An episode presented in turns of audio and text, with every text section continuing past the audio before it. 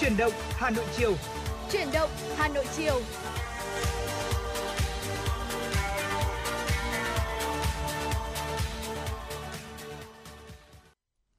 Lê Thông và Thùy Linh cùng những người thực hiện chương trình truyền động Hà Nội chiều xin được kính chào quý vị thính giả của Đài Phát thanh Truyền hình Hà Nội. Chương trình của chúng tôi đang được lên sóng trực tiếp từ 16 giờ đến 18 giờ trên tần số FM 96 MHz. Vâng thưa quý vị, những ngày này thì chúng ta đang tiếp tục phải nâng cao tinh thần cảnh giác trước dịch bệnh COVID-19 vì số ca mắc trong cộng đồng đang ngày một tăng. Vì vậy, chúng tôi mong muốn các thính giả của FM96 hãy luôn cố gắng tuân thủ thật tốt khuyến cáo 5K và các biện pháp phòng chống dịch bệnh của thành phố để đảm bảo an toàn cho chính mình và cộng đồng. Vâng ạ và quay trở lại cùng với chương trình trong buổi chiều ngày hôm nay thì Lê Thông và Thùy Linh rất mong sẽ nhận được thật nhiều những tương tác của quý vị và các bạn về những yêu cầu âm nhạc cũng như là những thông tin quý vị phản ánh về dân sinh, đời sống xã hội và đô thị về fanpage chính thức của chúng tôi đó là chuyển động Hà Nội FM 96 hoặc là hotline 024 3773 6688 ạ. Còn bây giờ thì à, chúng ta sẽ bắt đầu chương trình với những thông tin mà phóng viên của chúng tôi mới cập nhật. Xin mời quý vị thính giả cùng lắng nghe. Thưa quý vị, Bộ Y tế đã có quyết định ban hành hướng dẫn phân loại nguy cơ nhiễm SARS-CoV-2 và định hướng xử lý, cách ly, điều trị. Quyết định này thay thế quyết định ngày 31 tháng 7 năm 2021 ban hành tiêu chí phân loại nguy cơ người nhiễm SARS-CoV-2.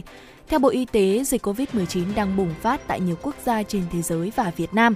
Việc phân loại nguy cơ tốt sẽ giúp hệ thống y tế tránh áp lực quá tải, lúng túng trong điều trị. Việc phân loại tốt sẽ giúp xác định được các nhóm người nhiễm SARS-CoV-2 có nguy cơ khác nhau, từ đó xác định đúng nhu cầu điều trị, chăm sóc và hỗ trợ cho từng đối tượng, góp phần nâng cao hiệu quả điều trị, đồng thời tiết kiệm nguồn lực của ngành y tế và xã hội. Thưa quý vị, trong bối cảnh đại dịch Covid-19 đang có những diễn biến phức tạp, mô hình khám chữa bệnh từ xa lại càng phát huy hiệu quả và kéo gần khoảng cách giữa các tuyến y tế. Mặc dù mới được thành lập hơn một năm, thế nhưng Bệnh viện Bạch Mai đã có hơn 450 điểm cầu tại các bệnh viện vệ tinh, trong đó thì rất nhiều điểm cầu tại vùng sâu, vùng xa, biên giới hải đảo đã được nối dài với nhiều loại hình như đào tạo chuyên đề, hội trần cấp cứu, tư vấn sức khỏe, thích ứng linh hoạt và kịp thời. Phó giáo sư tiến sĩ Vũ Văn Giáp, giám đốc Trung tâm Đào tạo và Chỉ đạo tuyến Bệnh viện Bạch Mai thông tin, sau khi nhận được những yêu cầu đề xuất của tuyến dưới, trong vòng 30 phút đến 1 tiếng, chúng tôi có thể set up ngay một buổi hội trần, kết nối làm sao để có thể hỗ trợ cho tuyến dưới ngay lập tức. Cũng trong bối cảnh đại dịch Covid-19 diễn biến phức tạp, nhu cầu khám chữa bệnh cũng tăng cao. Để bảo đảm an toàn, giãn cách, tiết kiệm chi phí đi lại cho người dân, rất nhiều bệnh viện đã đẩy mạnh mô hình khám chữa bệnh từ xa thông qua hệ thống công nghệ thông tin telehealth. Nhờ sự hỗ trợ của tuyến trên thông qua hệ thống khám chữa bệnh từ xa mà nhiều ca bệnh khó và nguy cơ tử vong đã được điều trị thành công ở tuyến dưới, giúp tăng hiệu quả sự tiếp cận và săn lấp khoảng cách về mặt địa lý chuyên môn giữa bệnh viện trung ương và các tuyến cơ sở.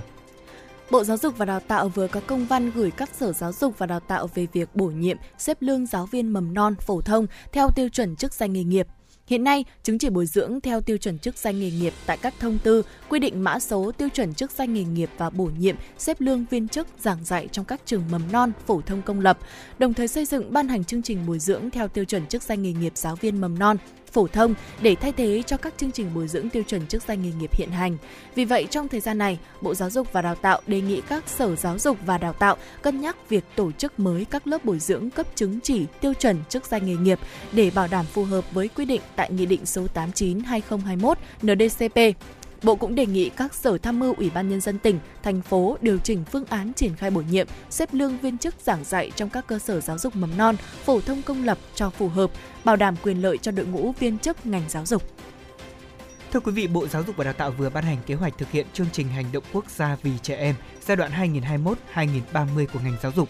Kế hoạch đặt ra một số những chỉ tiêu cụ thể đến năm 2030, phấn đấu có 100% cơ sở giáo dục có nhà vệ sinh cho trẻ em, nâng tỷ lệ huy động trẻ 5 tuổi đến trường đạt 99,3%, tỷ lệ trẻ em hoàn thành cấp tiểu học đạt 99%, phấn đấu giảm tỷ lệ trẻ em bỏ học cấp trung học cơ sở dưới 0,05%, 100% cơ sở giáo dục có dịch vụ hỗ trợ tâm lý. Một trong những nhiệm vụ quan trọng của ngành giáo dục trong giai đoạn từ nay cho đến năm 2030 đó là xây dựng chương trình sách giáo khoa cho trẻ em khuyết tật, hỗ trợ kinh phí cho trẻ em thuộc diện chính sách, trẻ em khuyết tật và trẻ em có hoàn cảnh khó khăn – Bên cạnh đó, Bộ Giáo dục Đào tạo cũng sẽ tổ chức giả soát hiện trạng công trình nước sạch và khu vệ sinh trong các cơ sở giáo dục, đề xuất kiến nghị Ủy ban dân các cấp tại địa phương tăng cường nguồn lực để có thể bảo đảm cho các cơ sở giáo dục mầm non, tiểu học và trung học cơ sở có đủ công trình vệ sinh và nước sạch, chú trọng xây dựng cơ sở hạ tầng và tài liệu giảng dạy, học tập phù hợp với trẻ em khuyết tật. Quý vị thính giả thân mến, vừa rồi là những thông tin đầu tiên trong à, những phút đầu của chương trình chuyển động Hà Nội chiều ngày hôm nay chúng tôi xin được thông tin tới quý vị. Còn bây giờ thì xin mời quý vị hãy cùng thư giãn với giai điệu của ca khúc Bước qua nhau. Cuộc đời cứ trôi Ta nhìn lại ngày tháng còn bên nhau Cùng những thăng trầm Tại sao không tay chào nơi ta đứng bây giờ hai nơi hai người dừng. Đợi em bước qua. Để phía anh nhận ra là đôi mắt em còn đang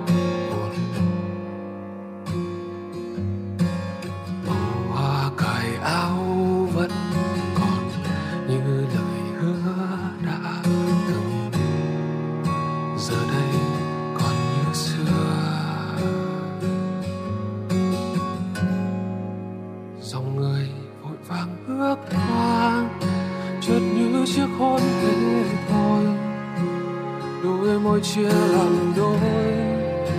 Như ta đang mong vậy thôi người nghẹn nào bước đi. Chợt như chúng ta quay về. Dấu trái tim mình và đừng thổn thức khi thấy nhau. Đoàn tàu kia dừng lại còn hai ta bước qua nhau.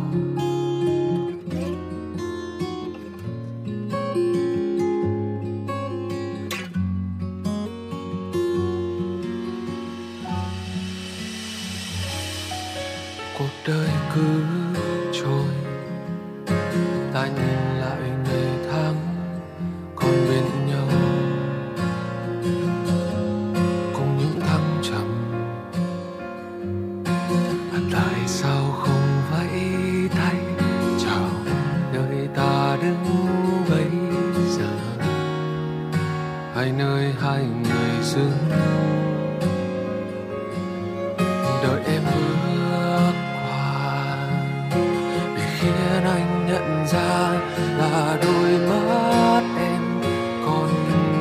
chuyến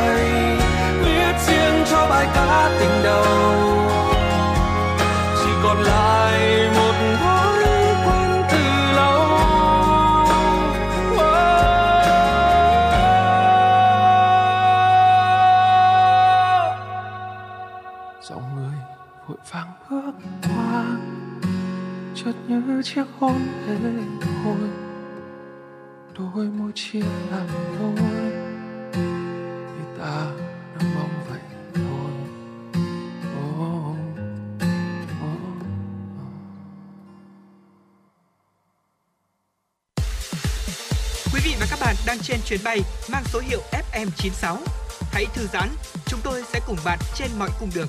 Hãy giữ sóng và tương tác với chúng tôi theo số điện thoại 024 3773 6688.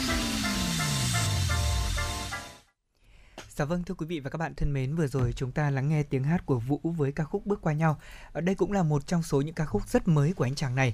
Và ừ. Thùy Linh khi nghe ca khúc này thì có quay sang nói với Lê Thông rằng là à thì ra đây chính là ca khúc mà các bạn trẻ có một cái trend mới hiện nay, đó là nhìn sang trái nhìn sang trái đúng không ạ? Dạ vâng đúng rồi, nhìn sang trái nhìn sang trái rồi dòng người vội bước qua nhau đấy, ừ. đúng không ạ?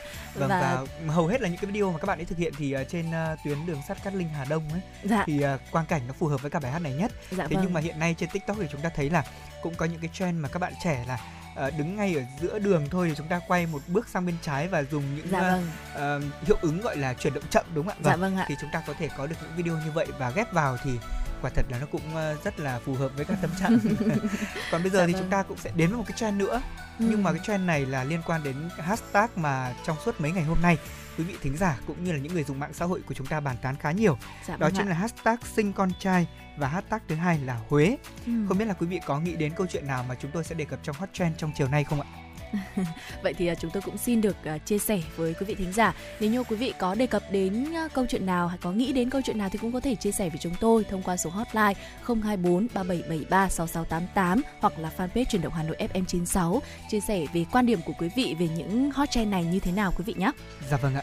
Và thưa quý vị, câu chuyện mà ngày hôm nay chúng ta sẽ đề cập đó là chuyện sinh con trai quan trọng đến như thế hay sao? Ờ, như các bạn cũng biết thì dư luận Huế đặc biệt là các bạn trẻ hiện đang rất là bất đồng quan điểm với ờ, một anh chàng tên là Công Hoàng, 30 tuổi, một người tham gia chương trình game show hẹn hò được phát sóng trên truyền hình. Khi mà anh chàng người Huế này nói rằng là sẽ ly hôn nếu không sinh được con trai với vợ của mình. Dạ vâng ạ. Ờ, trong ờ, tập 4 của chương trình này khi mà đã được phát sóng uh, và có mặt trên các nền tảng mạng xã hội thì vô vàn gạch đá của cư dân mạng đã trọi xuống quan điểm được cho là trọng nam khinh nữ của người tham gia chương trình đó là anh Công Hoàng này. Theo đó thì ờ, anh chàng nói rằng mình là người Huế và đưa ra những quan điểm khắt khe trong việc chọn vợ tương lai. Đáng chú ý thì trong đó việc ly hôn nếu không sinh được con trai và giải thích do mỗi gia đình, mỗi khi trong gia đình có dỗ kỵ thì con trai là trụ cột, còn con gái chỉ ngồi mâm dưới thôi. Ừ. Và sau đó thì quý vị biết không ạ, anh chàng này có giải thích thêm rằng là thường ở các lễ cúng kỵ sẽ làm hai mâm cỗ, đó là mâm cỗ lớn dành cho phái nam, còn mâm dưới có thể ngồi sau bếp thì là dành cho phái nữ. Trả lời câu hỏi của đạo diễn Lê Hoàng hỏi rằng là về việc mâm trên mâm dưới có gì khác nhau thì công Hoàng có nói rằng là khác nhau rất lớn đấy ạ. Dạ vâng ạ. Theo anh chàng này thì ờ, sau khi cúng bái tổ tiên, các của ngon vật lạ sẽ được dọn lên mâm trên, còn mâm dưới thì ít đồ ăn hơn. Nếu như mâm trên ăn dư thừa đồ ăn thì cũng có thể sẽ đưa xuống mâm dưới cho phụ nữ dùng và anh chàng này cũng nói rằng những người phụ nữ trong gia đình anh không có ý kiến gì và tự động thực hiện những việc trên sau mỗi lần dỗ kỵ. Vâng, À, không biết quý vị thính giả khi mà chúng ta nghe phần à, tóm tắt lại của Lê Thông và Thùy Linh về câu chuyện này thì quý vị đang cảm thấy như thế nào? Ừ. Thế nhưng mà riêng với những người dùng mạng xã hội, chúng tôi tổng hợp được thì có rất nhiều những quan điểm trái chiều đưa ra. À, thính giả Lê Nguyên 29 tuổi thì cho biết là thấy rất khó chịu khi xem xong chương trình này và bày tỏ như thế này. À, năm 2021 rồi thế nhưng sao còn có người trẻ suy nghĩ một cách cổ hủ như vậy? À, tôi tưởng là quan điểm trọng nam khinh nữ chỉ có thời phong kiến, chứ người Huế ngày nay đâu có như vậy. Dạ vâng ạ. À, anh Nguyên cũng uh, có thể thấy đây là một cái tình huống. À, anh Nguyên cũng theo um, theo anh chia sẻ thì ừ. có thể rằng là đây cũng là một tình huống được chương trình dựng lên để tạo sự chú ý của dư luận nhưng mà đây cũng chỉ là cái uh, suy đoán của anh thôi cũng không biết rằng là uh, kết quả là như thế nào còn uh, những ý kiến khác ví dụ như là ý kiến của các nhà nghiên cứu văn hóa Huế uh, Nguyễn Xuân Hoa uh, nguyên giám đốc Sở Văn hóa Thông tin tỉnh Thừa Thiên Huế thì cho rằng À, có thể nhiều người hiện nay thì vẫn có tư tưởng mong là sinh được con trai để nối dõi nhưng mà không đến mức nghiêm trọng như vậy. Thậm chí ông Hoa còn nói rằng ở Huế thì còn xuất hiện xu hướng ngược lại đó là trọng nữ hơn nam trong việc sinh con cái. Ông chia sẻ rằng nhiều gia đình Huế còn nói đùa, có con trai chết thì sướng, còn có con gái sướng đến chết. Ngụ ý nói con trai sẽ thở tự sau khi cha mẹ khuất núi, còn con gái sẽ chăm sóc cha mẹ nhiều hơn khi còn sống. Nói vui vậy để biết ở Huế hiện nay không còn chuyện trọng nam khinh nữ như thời phong kiến nữa. Vâng, à, và còn chuyện mâm trên mâm dưới thì ông Hoa có nói rằng đây là chuyện tào lao. À, theo ông Hoa chia sẻ thì có thể là việc mâm trên mâm dưới có xuất hiện trong những nhà quan lại hoặc là hoàng tộc xưa. Ông có chia sẻ là theo thiết kế nhà giường ở xứ Huế ạ, thì gian giữa căn nhà là nơi rất trang trọng, thế nên có thể là nơi ăn uống của những bậc cao tuổi ở trong gia đình. Còn con cái bất kể là trai hay là gái thì đều có thể ăn ở gian nhà phụ phía sau có thể là gian bếp với bà mẹ. Ừ. Còn chuyện mà mâm trên ăn thừa còn lại sẽ đưa xuống cho mâm dưới ăn đấy ạ. Thì ông Hoa có khẳng định rằng là Ở văn hóa Huế thì người Huế không có chuyện này. Nói về ý kiến cho rằng đây có thể là kịch bản được chương trình sắp xếp từ trước thì ông Hoa nói là càng không thể chấp nhận được và các cấp có thẩm quyền nên vào cuộc chấn chỉnh nếu đúng sự thật là như vậy. Dạ. Vâng, có thể thấy là những năm vừa qua thì à, không chỉ riêng game show này đâu, Ừ. mà tôi thấy là rất nhiều những chương trình truyền hình thì cũng đã có thể để lại những dấu ấn không tốt với khán giả truyền hình dạ về vâng. những quan điểm hoặc là đôi khi có thể trong trường hợp này cũng có thể là những chiêu trò chẳng hạn. Dạ vâng. Và liên quan đến sự việc này thì à, trên trang cá nhân mới nhất, Bí thư Thành ủy Huế ông Phan Thiên Định cũng đã nêu ý kiến về quan điểm của chàng trai xuất hiện trong chương trình này. Ông Định thì cho biết là phần lớn người Huế khi xem clip này sẽ cảm thấy là văn hóa Huế đang bị xúc phạm vì sự non nớt và hiểu biết về văn hóa cũng như thủ thuật cường điệu đã lạm dụng quá đáng trong chương trình này. Ngoài ra thì ông cũng cho rằng là chương trình sắp xếp và cố tình đưa một nhân vật có tư duy ấu trĩ để phát ngôn trên sóng truyền hình với mục đích là câu view. Ông Phan Thiên Định cũng bày tỏ là những người xuất hiện trong show này thay vì có động thái là họ phản đối ạ, thì phía biên tập lẽ ra không nên để chi tiết này lên sóng truyền hình. Đồng thời thì ông Phan Thiên Định cũng đính kèm những hình ảnh đẹp của thanh niên Huế, những người đang vất vả phòng chống dịch bệnh Covid-19 và một lần nữa nhắc lại ờ, việc cần phải làm đó là lan tỏa văn hóa tốt đẹp của người Huế thay vì đưa lên sóng những chương trình câu view vô bổ như thế này. Và đó là những quan điểm mà chúng tôi tổng hợp được. Thùy Linh thân mến ạ, Ừ. bây giờ nếu như mà Thùy Linh gặp phải một chàng trai mà anh ấy nói rằng là bây giờ em mà không sinh con trai cho anh thì anh sẽ không đồng ý kết hôn với cả em thì Thùy Linh sẽ trả lời anh ta như thế nào? Ờ, chắc là Thùy Linh cũng sẽ không dám tiếp tục để quen người đàn ông như vậy đâu ạ. Ừ. Bởi vì ờ, chúng ta cũng biết rằng bây giờ là thế kỷ 21 rồi và việc sinh con trai hay con gái thì không thể do người phụ nữ quyết định được đúng không ạ? Dạ. Ừ, Vậy chẳng lẽ bây giờ chúng ta cứ phải sinh đến khi nào có con trai thì mới thôi hay sao?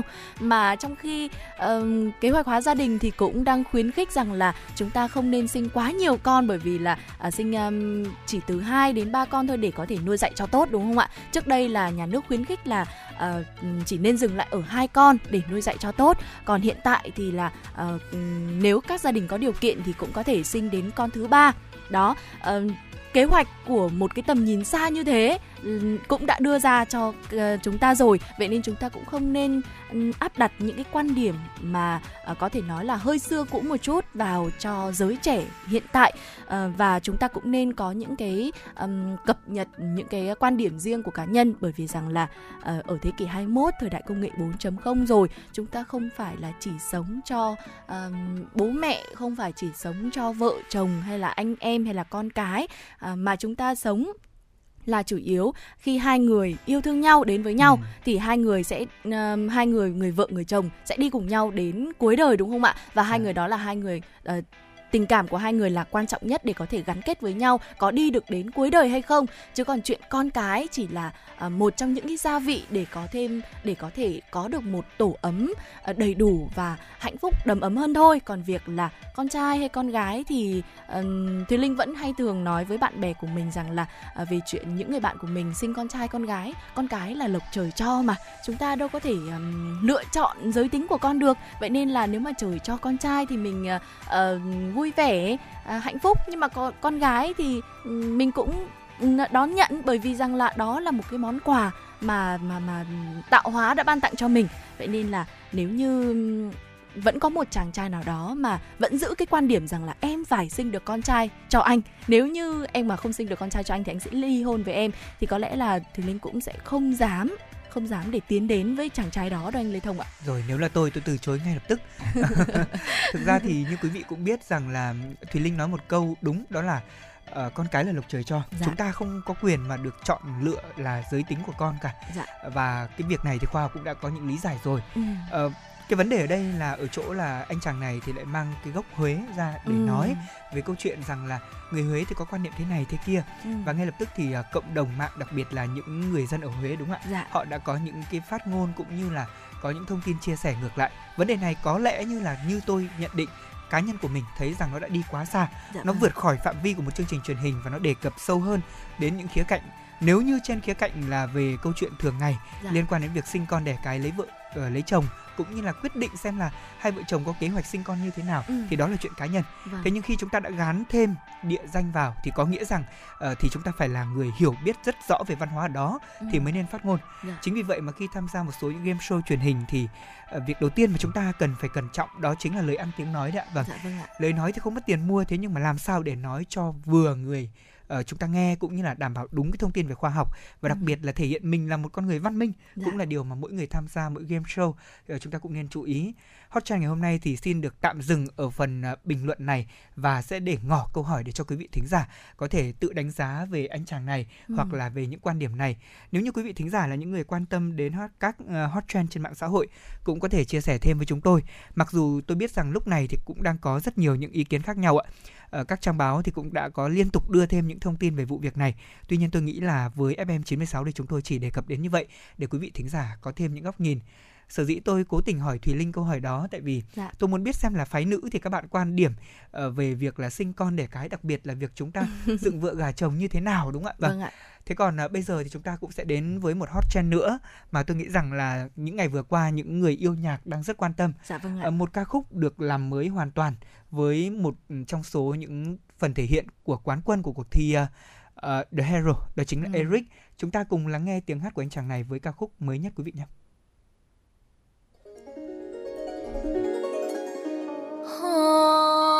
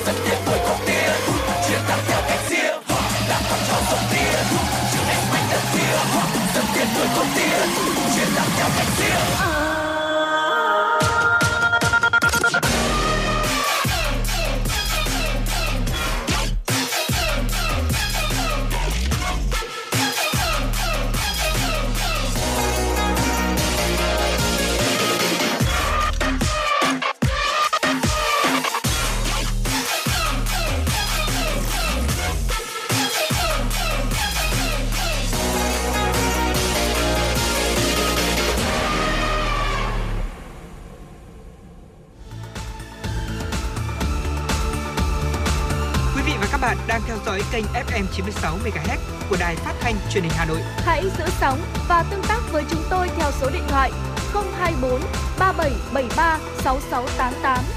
FM 96 đồng hành trên mọi nẻo đường. đường.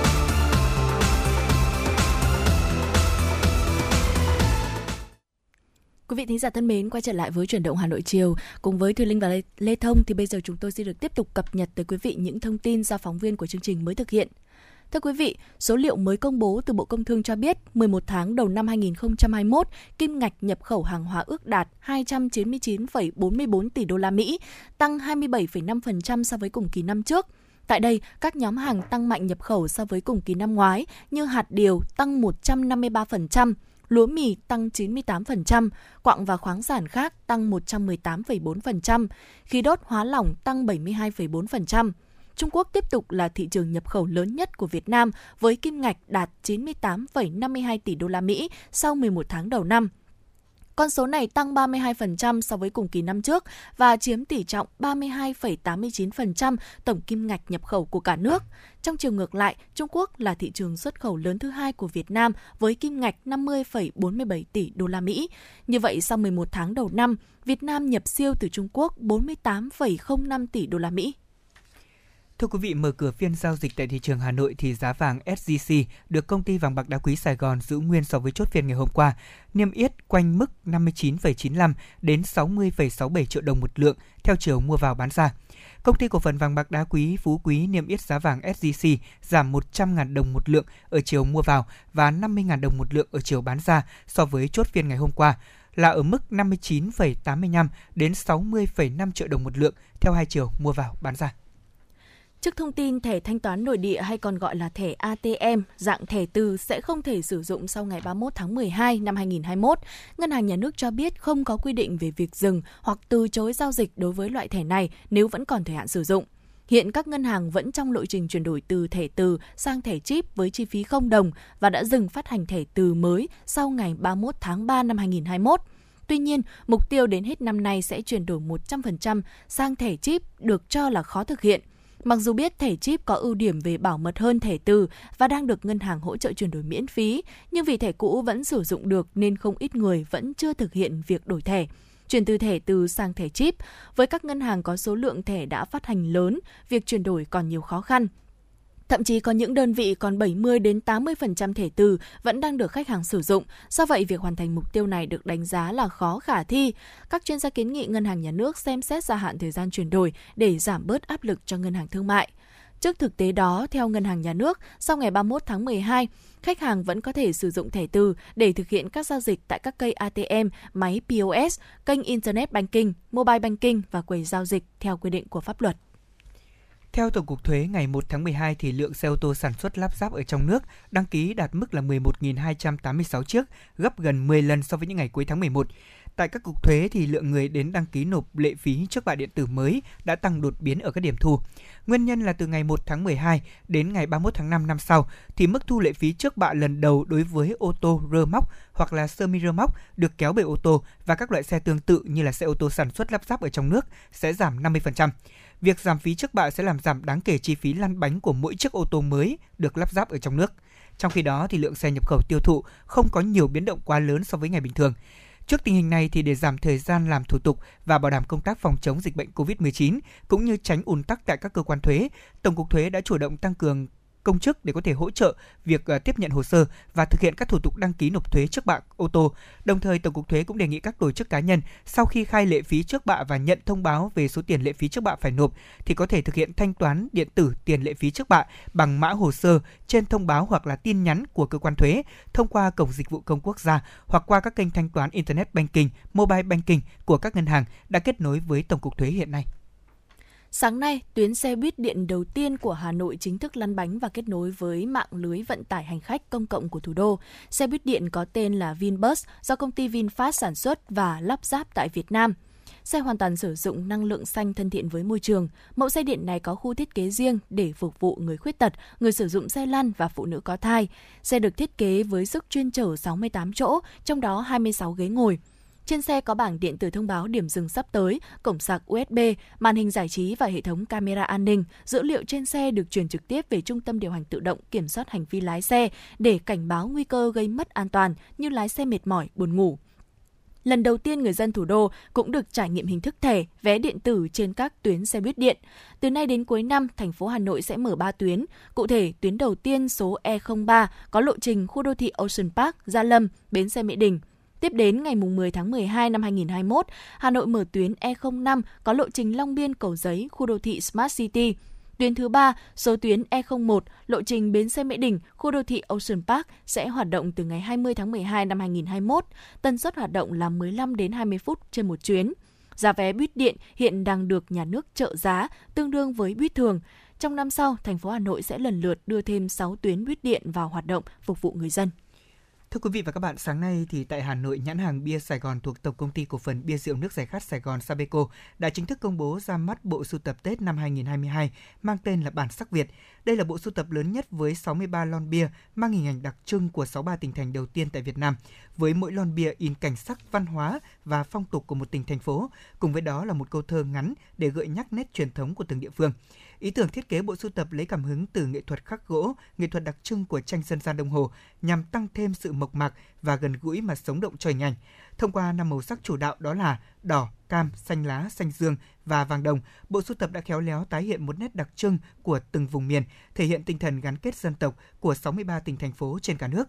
Bộ sưu tập này cũng nhằm chào đón một năm mới 2022 với thật nhiều niềm vui, hy vọng và thịnh vượng, đem lại mọi người đến gần với nhau hơn.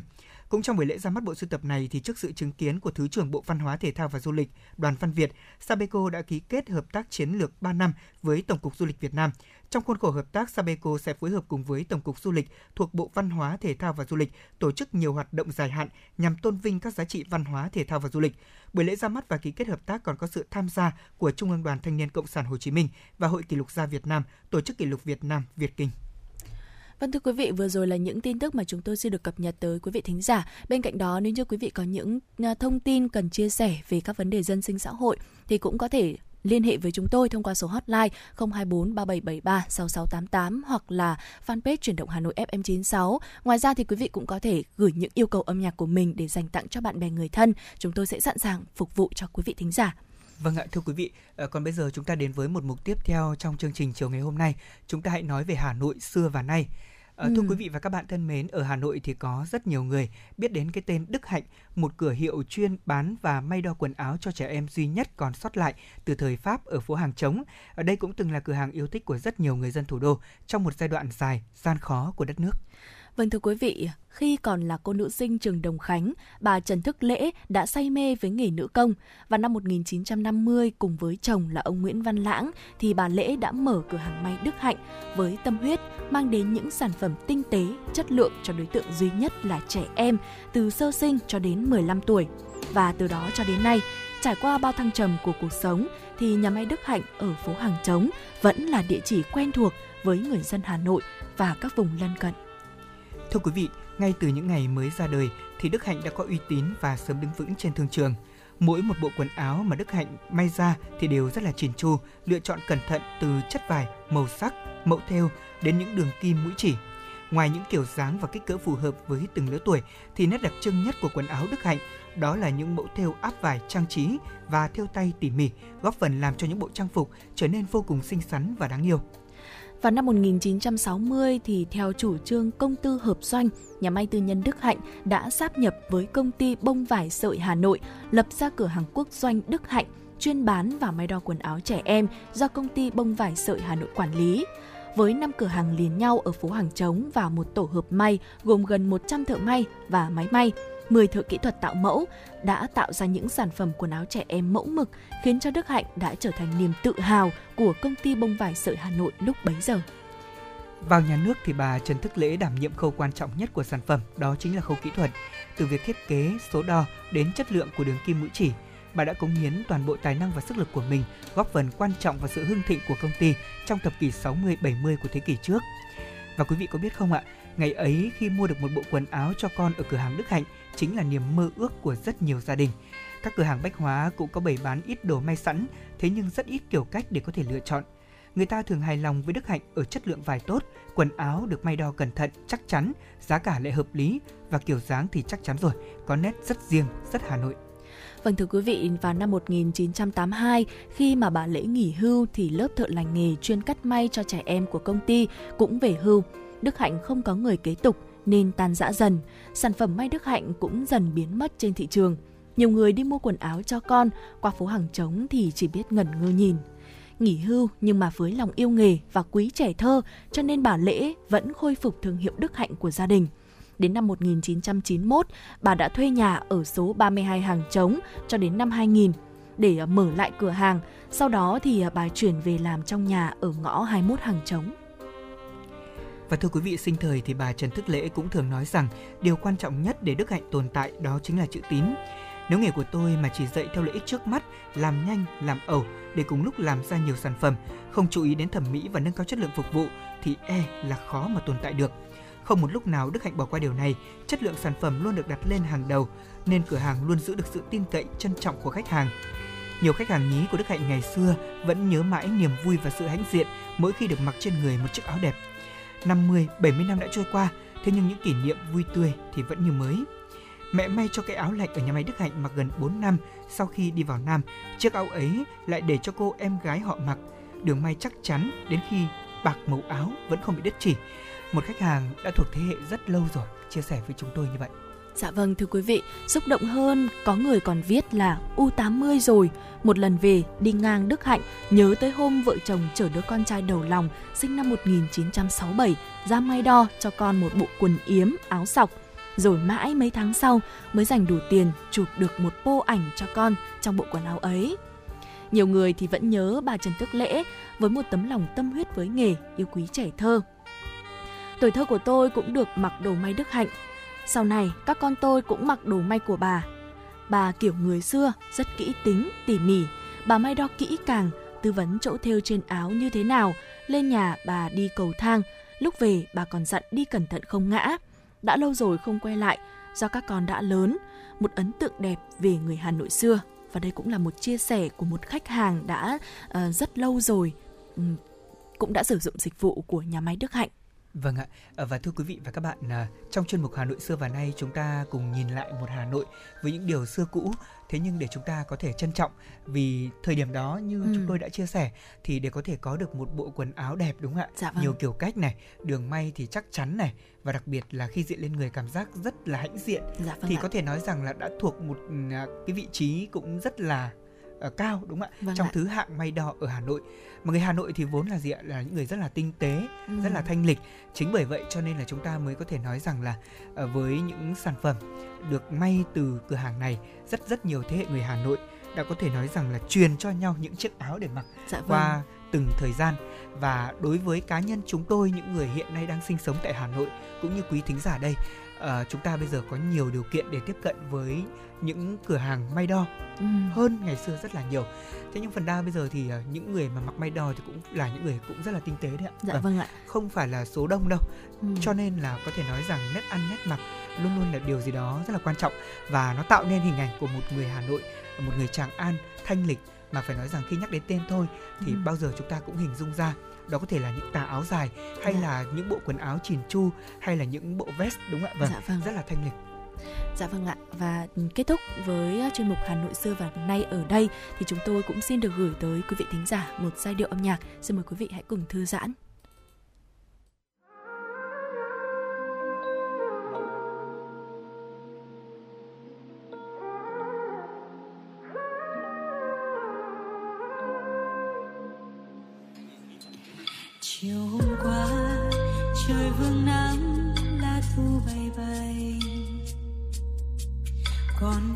Dài, ngập đầy bao sắc hoa vàng rơi. Nhìn làn mây bay gió lay, dòng nước lặng trôi đến nơi xa xôi. Nơi đây còn có một người ngồi nhớ về ai. Nhiều khi muốn làm đôi cánh chim bay dòng trời. Quên tháng ngày và quên hết bao buồn đau. Cầu mong những năm về sau, mình mãi gần nhau như phút ban đầu.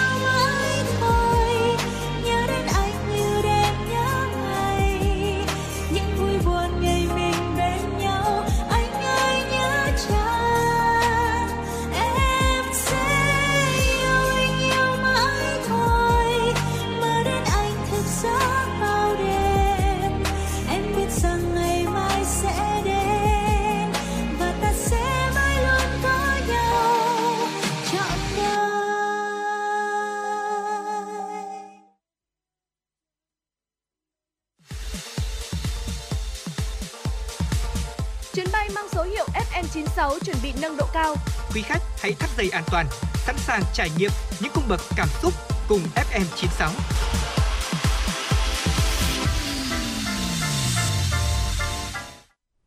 Quý vị thính giả thân mến, tiếp tục với chuyển động Hà Nội chiều thì chúng tôi xin được gửi tới quý vị những thông tin mới nhất do phóng viên Thu Vân mới thực hiện. Thưa quý vị thính giả, dạng sáng nay theo giờ Việt Nam, Mỹ thông báo đã trở thành quốc gia mới nhất ghi nhận ca mắc COVID-19 đầu tiên của biến thể Omicron. Như vậy, đến nay đã có ít nhất 27 quốc gia và vùng lãnh thổ ghi nhận các trường hợp nhiễm biến thể Omicron. Nguy cơ biến thể này tiếp tục lan rộng sang nhiều quốc gia khác vẫn đang hiện hữu. Sau 3 tuần kể từ khi được xác nhận, biến chủng Omicron đã xuyên thủng các lá chắn COVID-19 để xuất hiện ở các châu lục. Tổng Giám đốc Tổ chức Y tế Thế giới cho biết, sự lây lan của biến chủng này là cực kỳ nghiêm trọng nhằm ngăn chặn sự lây lan của biến thể Omicron. Hiện các quốc gia đã đều đưa ra các biện pháp hạn chế ở nhiều cấp độ khác nhau. Nhiều nước đã đóng cửa biên giới, hạn chế đi lại, áp dụng lại các biện pháp cách ly bắt buộc khi nhập cảnh. Tại Mỹ, quốc gia mới nhất ghi nhận Omicron, Trung tâm Kiểm soát và Phòng ngừa Dịch bệnh CDC lên kế hoạch yêu cầu tất cả các du khách quốc tế đến Mỹ đều phải có kết quả âm tính xét nghiệm trong vòng một ngày trước khi khởi hành thay vì 3 ngày như trước đây. Hàng loạt các sân bay lớn tại Mỹ siết chặt việc giám sát, sàng lọc để phát hiện những trường hợp nhiễm biến thể mới. Mặc dù vậy, khả năng Omicron xâm nhập vào các quốc gia vẫn còn. Vì thế, giới chức y tế kêu gọi người dân đi tiêm chủng vaccine, đặc biệt là các liều vaccine tăng cường càng sớm càng tốt. Hãng dược Moderna tuyên bố vào tháng 3 tới đây sẽ đệ đơn lên cơ quan quản lý dược phẩm Mỹ FDA để xin phép cấp phép lại loại vaccine tăng cường có khả năng ngừa biến thể Omicron. Trong khi giới chức y tế Cuba cho biết các nhà nghiên cứu nước này thì đang phát triển một phiên bản cập nhật của vaccine COVID-19 nội địa để ngừa biến thể này. Chủ tịch tập đoàn Moderna Stephen Hoge cho biết việc tiêm mũi vaccine tăng cường có mang các gen tấn công được các đột biến có trong biến thể Omicron là cách nhanh nhất để giải quyết triệt đề vấn đề. Hiện nay thì Moderna đã bắt tay vào việc nghiên cứu, đồng thời là nghiên cứu thêm cả những vaccine mới có thể phòng được tới 4 biến thể của SARS-CoV-2, bao gồm cả Omicron. Phát biểu trên truyền hình nhà nước thì giám đốc Viện Nghiên cứu Vaccine Cuba tuyên bố dòng vaccine Soberana của Cuba hiện có tác dụng bảo vệ ở một mức độ nhất định trước biến thể mới Omicron, đồng thời cho biết các nhà nghiên cứu Cuba cũng đã bắt đầu phát triển phiên bản Soberana Plus với protein RBD từ biến thể Omicron. Thưa quý vị, các nước EU đang đẩy nhanh tiêm vaccine ngừa COVID-19 cho trẻ em từ 5 đến 11 tuổi trong bối cảnh số ca nhiễm tăng trở lại và xuất hiện biến thể mới Omicron gây lo ngại. Tuần trước, cơ quan quản lý dược phẩm của EU đã cấp phép sử dụng vaccine Pfizer-BioNTech liều lượng thấp cho nhóm trẻ từ 5 đến 11 tuổi. Vaccine của Pfizer được tiêm cho trẻ 5 đến 11 tuổi dưới dạng tiêm ở cánh tay với hai liều 10 microgram cách nhau 3 tuần. Liều vaccine dành cho người lớn là 30 microgram.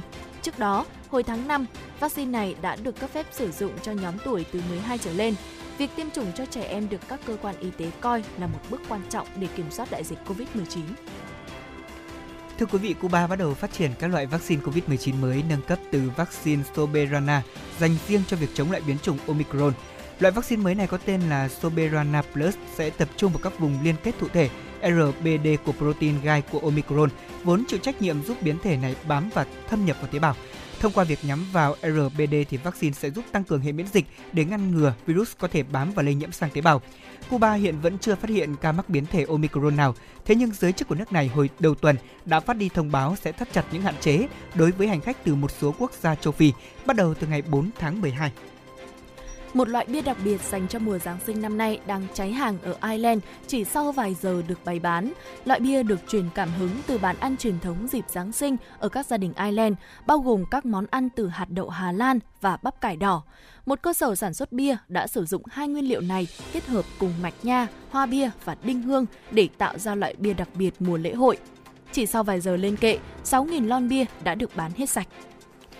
Dạ vâng thưa quý vị, đó là một số những thông tin quốc tế mà chúng tôi vừa cập nhật cho quý vị và các bạn. Còn bây giờ thì chúng ta sẽ cùng đến với phần bản tin sắc màu văn hóa giải trí trong chiều ngày hôm nay. Chúng ta sẽ cùng cập nhật và trò chuyện thêm về những thông tin showbiz văn hóa giải trí. À, Thùy Linh thân mến, không biết là trong những ngày gần đây thì à, có những thông tin showbiz giải trí nào mà cư dân mạng đang quan tâm Thùy Linh có thể chia sẻ cho Lê Thông được không ạ? Dạ vâng ạ, thưa quý vị thính giả, thưa anh Lê Thông, thông tin đầu tiên chúng tôi xin được chia sẻ à, về à, các tin văn hóa giải trí đến quý vị thính giả. Th- nghệ sĩ công lý đã khỏe mạnh trở lại. Cụ thể, mới đây, nghệ sĩ nhân dân Thu Hà đã đăng tải những bức hình vui vẻ của cô cùng nhiều đồng nghiệp như Doãn Quốc Đam, Trí Nhân, Thiện Tùng, Nguyễn Mạnh Cường, Minh Tít. Nữ nghệ sĩ bày tỏ là chúc mừng bạn Nguyễn Công Lý đã bình phục, mong bạn sớm trở lại chăm sóc anh em và tiếp tục những vai diễn mới nhé. Trong ảnh thì nghệ sĩ nhân dân công lý trông hồng hào, khỏe mạnh. Anh cười tươi chụp ảnh cùng anh chị em đồng nghiệp thân thiết ở nhà hát kịch Hà Nội. Bên cạnh đồng nghiệp, bạn bè thân thiết, nhiều khán giả yêu mến cũng đã gửi lời chúc sức khỏe tới nghệ sĩ nhân dân công lý. Họ đều mong anh khỏe và có thể quay lại với những vai diễn mới trong thời gian sớm nhất.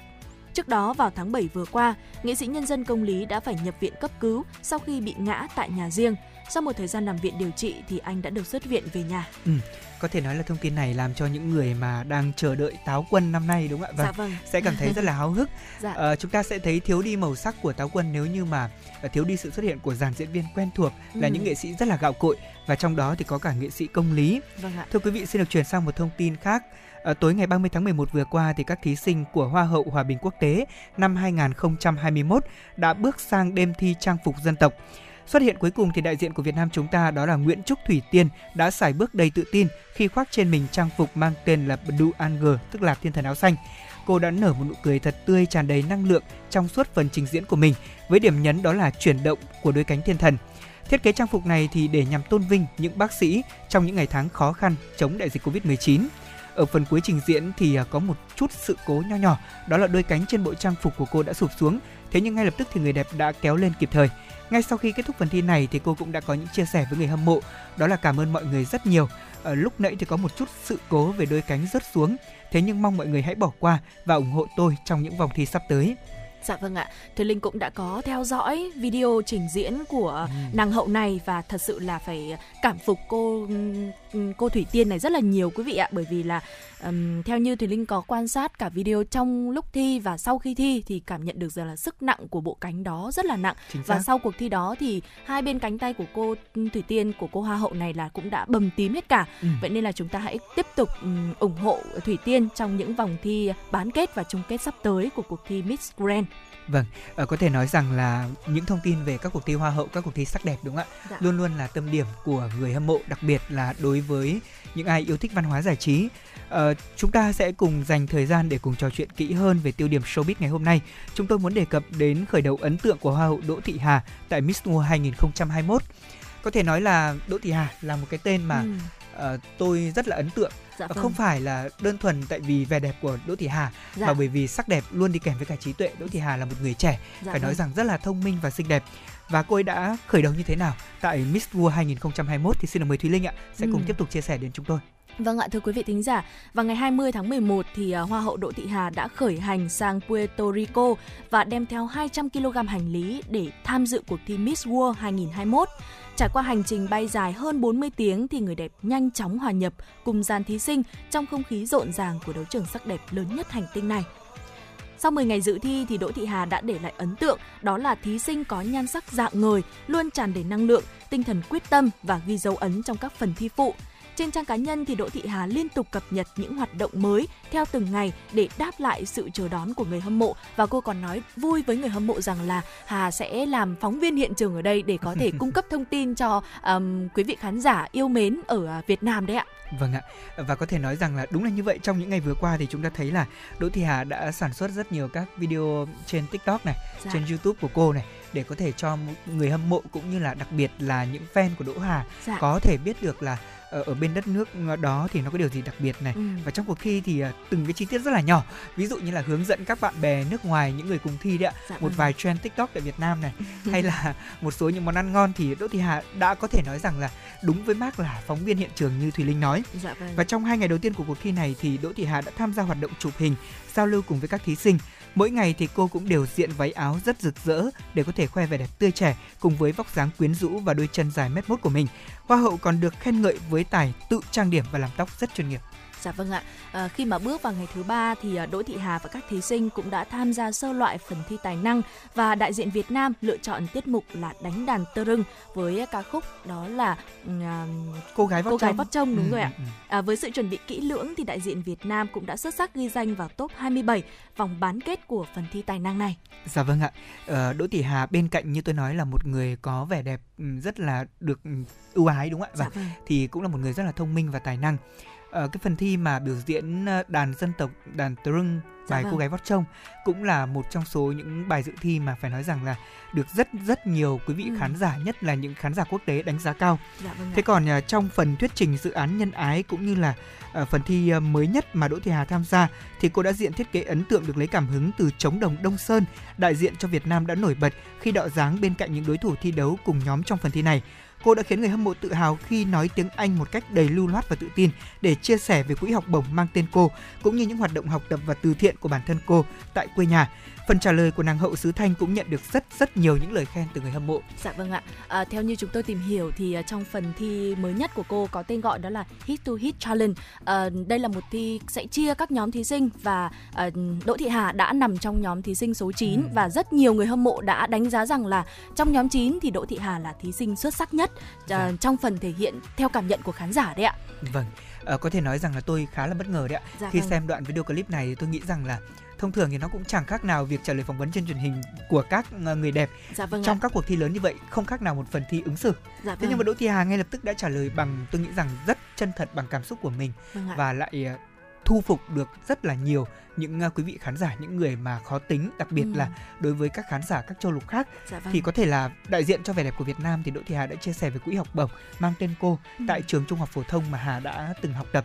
Dạ Ờ, vâng. Tôi đã xem ờ, hoạt động của Đỗ Thị Hà kể từ khi mà cô đăng quang Dạ. và cho đến thời điểm này thì kể cả những người thân bạn bè thậm chí là báo chí địa phương tức là ờ, tại nơi mà Hà sinh sống đấy ạ vâng Dạ. thì cũng có những bài viết về cô rất là chân chất mộc mạc có thể nói là một người đẹp ờ, với cái tuổi đang còn rất là trẻ Dạ vâng. thế nhưng mà chúng ta có thể khẳng định rằng vẻ đẹp của Đỗ Hà thì không thua kém với bất cứ một người đẹp nào trên thế giới Dạ vâng. và ạ. trong cuộc thi thì cô còn tạo được ấn tượng rất tốt chính là nhờ sự thân thiện này. Ừ. Kể từ khi chính thức đặt chân tới Puerto Rico thì Đỗ Thị Hà sử dụng tiếng Anh hoàn toàn để giao tiếp mỗi khi cô đăng tải bài viết hoặc các video trên mạng xã hội đã cho thấy là sự chuyên nghiệp sau một thời gian dài chuẩn bị của cô. Đỗ Hà cũng chứng tỏ khả năng ngoại ngữ của mình và đặc biệt là khả năng ngoại giao đúng không ạ? Vâng. Dạ vâng ạ. Của một sinh viên trường kinh tế quốc dân phải nói rằng rất là sắc sảo. Dạ vâng ạ. Và một điều thú vị đó là trong phần thi thì à, Đỗ Hà còn cho đại diện của Trung Quốc đó là Jiang Siqui mượn một chiếc váy màu vàng để ghi hình và hành động đẹp của hậu Việt Nam thì cũng đã được đánh giá cao cho thấy sự thân thiện, sự tương thân tương ái và điều này cũng đã giúp cô ghi điểm trong mắt bạn bè quốc tế đấy ạ. Vâng ạ, và thưa quý vị, sau những phần thể hiện đầy tự tin cũng như nhiệt huyết thì à, Đỗ Thị Hà đã được chuyên trang mới nhất đó là chuyên trang Mixology dự đoán là lọt top 20 chung cuộc của cuộc thi này. Dạ. Người đẹp cho biết là chặng đường sắp tới thì cũng rất là dài và cô tiếp tục cần phải nỗ lực hết mình để có thể mang vinh quang về cho Việt Nam của chúng ta. Dạ vâng ạ. À, Miss World 2021 thì um, được tổ chức ở San Juan, Puerto Rico vào đúng dịp kỷ niệm lần thứ 70 của cuộc thi và đương kim Miss World 2019 Tony Ansai sẽ trao lại vương miện cho tân hoa hậu vào đêm chung kết vào ngày 16 tháng 12 sắp tới. Vì vậy cho nên là quý vị khán giả hãy uh, tiếp tục uh, ủng hộ cho đại diện của Việt Nam để cùng uh, xem rằng chặng đường sắp tới của nàng hậu này sẽ như thế nào và rất nhiều dự đoán rằng là uh, nàng hậu này cũng sẽ tiếp tục nối gót các ừm, hoa hậu trước đó của Việt Nam đại diện hoa hậu trước đó của Việt Nam sẽ tiếp tục uh, in top trong uh, đêm uh, chung kết và chúng ta hy vọng rằng là đại diện Việt Nam sẽ lọt vào top cao trong um, đêm chung kết để chúng ta có thể uh, dạng danh với bạn bè Nam châu thế giới Ừ. đúng không ạ? Vâng, và tôi nghĩ rằng là bên cạnh uh, thể thao này ừ. thì uh, chắc chắn rồi uh, lĩnh vực liên quan đến văn hóa nghệ thuật nhất là đối với các cuộc thi lớn đại diện cho Việt Nam dạ. như là cuộc thi Miss World thì Đỗ Hà cũng sẽ mang về những thành công nhất định để có thể thứ nhất là làm dặm danh quê hương Việt Nam của chúng ta. Dạ, vâng. Thứ hai là tôi nghĩ rằng là chiến thắng của Đỗ Hà trên trường quốc tế cũng sẽ là một liều vaccine ạ. Vâng, ừ. một liều vaccine tinh thần cho những người yêu mến cô cũng như đối với những người mà chúng ta quan tâm tới các cuộc thi sắc đẹp. Và có thể nói rằng trong phần điểm tin showbiz của sắc màu giải trí ngày hôm nay, thì Lê Thông cùng với Thùy Linh cũng đã cùng đem đến cho quý vị những thông tin cũng như là những câu chuyện xung quanh về văn hóa giải trí nổi bật trong thời gian vừa qua. Và rất mong rằng là trong các bản tin sắp tới thì các host của chương trình cũng sẽ đem đến cho quý vị thật nhiều những góc nhìn về đời sống showbiz giải trí và chúng tôi hy vọng đây cũng sẽ là một nét chấm phá mới trong truyền động Hà Nội các buổi chiều ờ, để quý vị thính giả chúng ta có thể giải trí trước khi mà trên đường trở về nhà. Còn bây giờ thì ờ, chúng tôi dành tặng quý vị thính giả một giai điệu âm nhạc ca khúc Ngược chiều yêu thương để chúng ta sẽ cùng thư giãn trước khi đến với những thông tin tiếp theo của chương trình.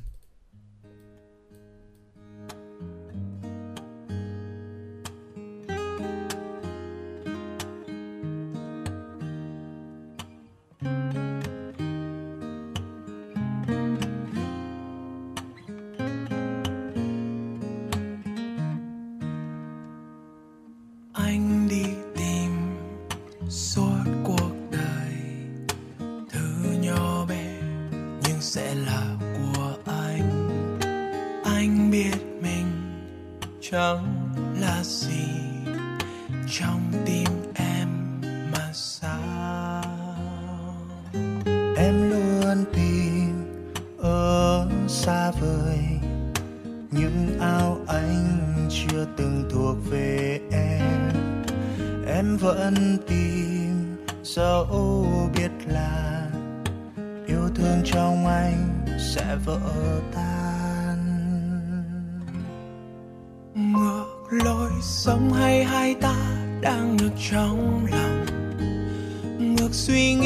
nghĩ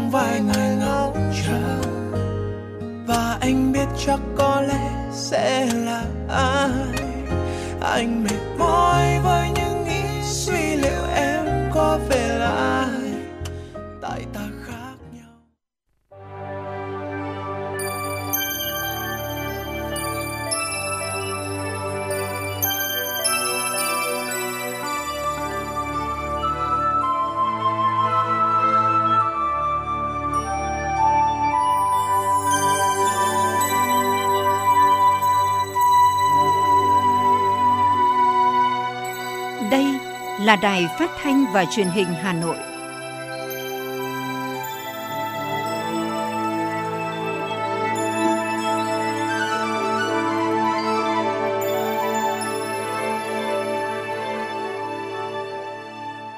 Xin được kính chào quý vị thính giả của Đài Phát thanh Truyền hình Hà Nội. Lê Thông và Thùy Linh rất vui được tiếp tục đồng hành cùng quý thính giả trong khung giờ phát thanh truyền động Hà Nội chiều.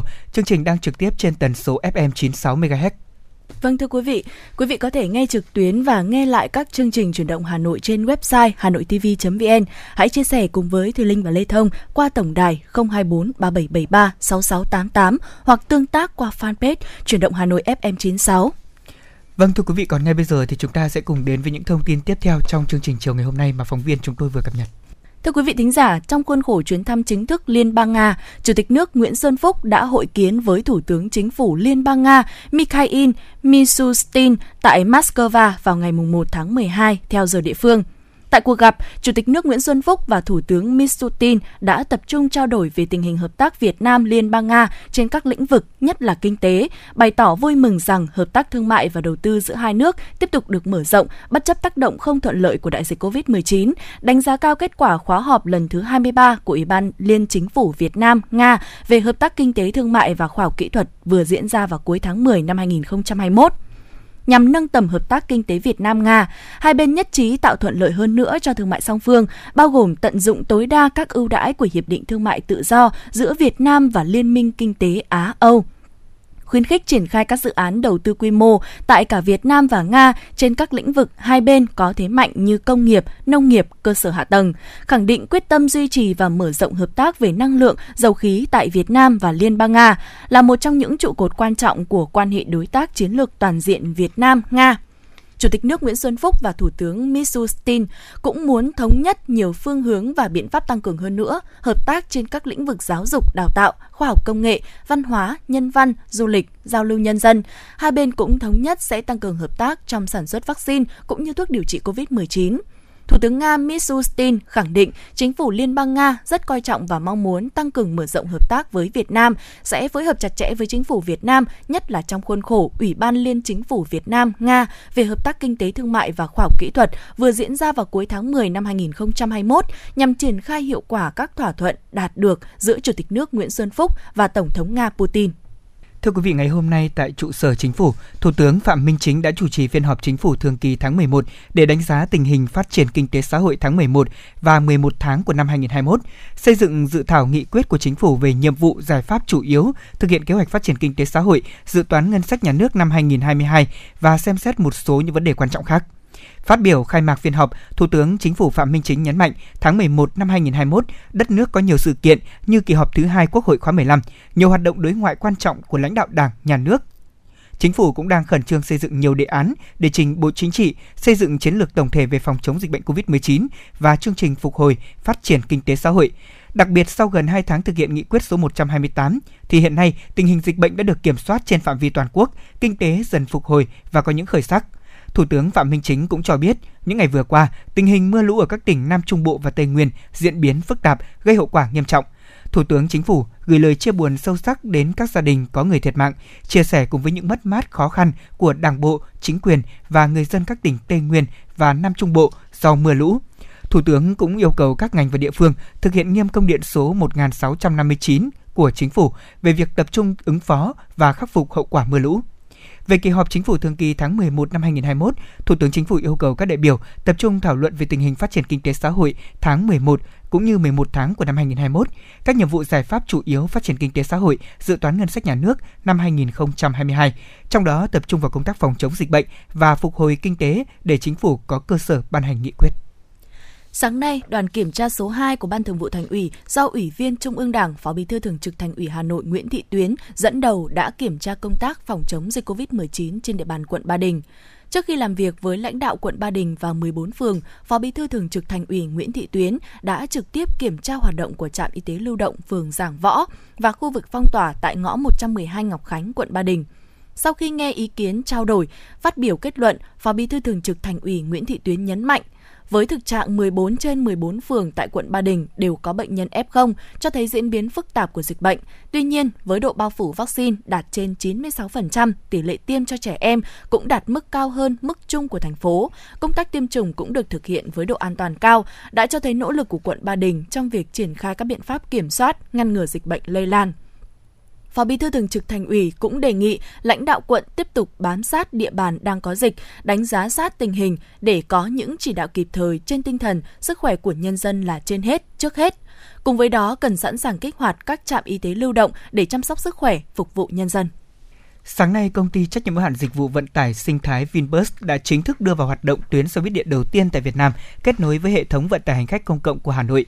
Phát biểu tại lễ khai trương, Phó Chủ tịch Ủy ban dân thành phố Hà Nội Nguyễn Mạnh Quyền chia sẻ, các tuyến xe buýt điện với nhiều ứng dụng công nghệ tiên tiến, hiện đại, hệ thống vé điện tử văn minh đánh dấu một bước phát triển mới của mạng lưới xe buýt thủ đô.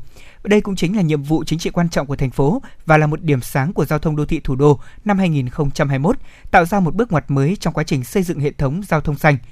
Cùng ngày, Vinbus cũng chính thức khai trương và đưa vào hoạt động Depot Smart City đặt tại khu đô thị Vinhome Smart City, Tây Mỗ, quận Nam Từ Liêm. Đây là depot thứ ba thuộc hệ thống Vinbus đầu tư xây dựng và trực tiếp quản lý vận hành. Sáng nay tại Hà Nội, Trung ương Đoàn đã tổ chức khai mạc lớp bồi dưỡng kiến thức, kỹ năng, nghiệp vụ công tác tổ chức Đại hội đoàn các cấp năm 2021. Lớp bồi dưỡng diễn ra trong 2,5 ngày, từ ngày mùng 2 đến ngày mùng 4 tháng 12, theo hình thức trực tuyến tại 67 điểm cầu cấp tỉnh và 2.500 điểm cầu cấp huyện. Tại chương trình, các học viên được các giảng viên trực tiếp là các đồng chí trong Ban Bí thư Trung ương Đoàn trao đổi, thảo luận các chuyên đề, triển khai kế hoạch Đại hội đoàn các cấp và một số nội dung trọng tâm về công tác nhân sự Đại hội đoàn toàn quốc lần thứ 12 công tác kiểm tra giám sát của đoàn phục vụ đại hội đoàn các cấp, một số nội dung trọng tâm về công tác chuẩn bị văn kiện đại hội đoàn các cấp, một số nội dung trọng tâm về công tác tuyên truyền của đại hội đoàn các cấp. Những chuyên đề được giới thiệu tại lớp bồi dưỡng đều là nội dung thiết thực, bổ ích nhằm trang bị kiến thức, nâng cao nghiệp vụ, kỹ năng, phương pháp công tác cho cán bộ đoàn, tham mưu và chỉ đạo tổ chức đại hội đoàn các cấp, góp phần nâng cao chất lượng tổ chức đại hội đoàn các cấp, hướng đến đại hội đại biểu toàn quốc Đoàn Thanh niên Cộng sản Hồ Chí Minh lần thứ 12, nhiệm kỳ 2022-2027. Bên cạnh đó, chương trình cũng tạo điều kiện để cán bộ làm công tác đoàn, công tác tổ chức ở các tỉnh thành phố, đoàn trực thuộc có cơ hội trao đổi kinh nghiệm, góp phần nâng cao hiệu quả hoạt động của công tác tổ chức đại hội. Vâng thưa quý vị và các bạn, vừa rồi là những thông tin mà chúng tôi vừa cập nhật. Quý vị hãy cùng kết nối với chương trình thông qua tổng đài 024 3773 6688 hoặc tương tác trên trang fanpage Chuyển động Hà Nội FM 96 để cùng chia sẻ những vấn đề mà quý vị và các bạn quan tâm. Thưa quý vị thính giả, bảo hiểm xã hội tự nguyện là chính sách mang tính ưu việt của Đảng và Nhà nước dành cho lao động khu vực phi chính thức. Chính sách bảo hiểm xã hội nói chung, bảo hiểm xã hội tự nguyện nói riêng là chính sách an sinh xã hội của nhà nước, không vì mục đích lợi nhuận, góp phần nâng cao đời sống, chăm sóc sức khỏe người dân. Trong đó, bảo hiểm xã hội tự nguyện hướng đến người tham gia là nông dân, người lao động khu vực phi chính thức, không có hợp đồng lao động, tạo điều kiện cho họ được hưởng lương hưu hàng tháng khi hết tuổi lao động, được cấp thẻ bảo hiểm y tế để chăm sóc sức khỏe và các chính sách an sinh khác. Dạ vâng ạ, vậy thì làm sao để số người tham gia bảo hiểm xã hội tự nguyện năm nay cao gấp đôi năm trước? Bảo hiểm xã hội các địa phương thay đổi cách tiếp cận như thế nào? Thay vì chờ người dân đến đăng ký tham gia như trước mà nay thì các cán bộ bảo hiểm xã hội địa phương chủ động và trực tiếp tới cơ sở, từng địa bàn, từng cụm dân cư để tuyên truyền. Việc vận động người dân không cào bằng, chung chung mà hướng tới nhóm có thu nhập ổn định. Khi người dân hiểu hơn, sẽ sẵn lòng tham gia bảo hiểm xã hội hơn và nhất là khi mà nhiều người xác định sau này sẽ không sống chung với con cháu hoặc xác định cần phải tự lo cho bản thân, không dựa dẫm vào ai. Ngay sau đây chúng tôi xin được mời quý vị và các bạn cùng nghe phản ánh của phóng viên truyền động Hà Nội với nhà đề Phát triển bảo hiểm xã hội tự nguyện đảm bảo an sinh xã hội. Ngày 27 tháng 11 vừa qua, Bảo hiểm xã hội thành phố Hà Nội phối hợp với Bưu điện Hà Nội tổ chức gia quân tuyên truyền vận động người dân tham gia bảo hiểm xã hội tự nguyện. Đây là lần thứ hai trong năm nay các cơ quan chức năng tổ chức gia quân tuyên truyền về bảo hiểm xã hội tự nguyện trên quy mô toàn thành phố, giúp người dân hiểu rõ hơn lợi ích khi tham gia chính sách này, từ đó thu hút người tham gia. Sau lễ gia quân, đoàn xe tuyên truyền mang các thông điệp truyền thông, hãy tham gia bảo hiểm xã hội tự nguyện ngay hôm nay vì sự ổn định cuộc sống của bản thân và gia đình tham gia bảo hiểm y tế hộ gia đình để được chăm sóc sức khỏe cho bản thân và gia đình, đi qua nhiều tuyến phố trên địa bàn Hà Nội để vận động người dân tham gia. Thông qua nhiều biện pháp tuyên truyền, vận động sáng tạo, linh hoạt, số người tham gia bảo hiểm xã hội tự nguyện trên địa bàn Hà Nội ngày càng tăng. Đến nay, toàn thành phố có 54.244 người tham gia. Như vậy, sau hơn một tháng tập trung tuyên truyền, các cơ quan đã phát triển thêm 2.193 người tham gia bảo hiểm xã hội tự nguyện, bằng mức của nhiều tháng trước đó cộng lại – Tuy nhiên, con số này vẫn còn thấp so với tiềm năng và so với mục tiêu đề ra trong năm 2021. Hà Nội phấn đấu đạt 85.000 người tham gia bảo hiểm xã hội tự nguyện vào cuối năm nay. Để thu hút người dân tham gia bảo hiểm xã hội tự nguyện, thời điểm cuối năm, các cơ quan chức năng đẩy mạnh truyền thông về chính sách bảo hiểm xã hội tự nguyện trên mạng xã hội tổ chức các lễ gia quân, hội nghị theo nhóm nhỏ, triển khai mô hình xã điểm về phát triển bảo hiểm xã hội tự nguyện, bảo hiểm y tế hộ gia đình, Ủy ban nhân dân các quận, huyện, thị xã quan tâm nhân rộng cách làm hay, các giải pháp phát triển người tham gia bảo hiểm xã hội tự nguyện, bảo hiểm y tế hộ gia đình tại xã điểm để triển khai ở các xã, phường, thị trấn còn lại.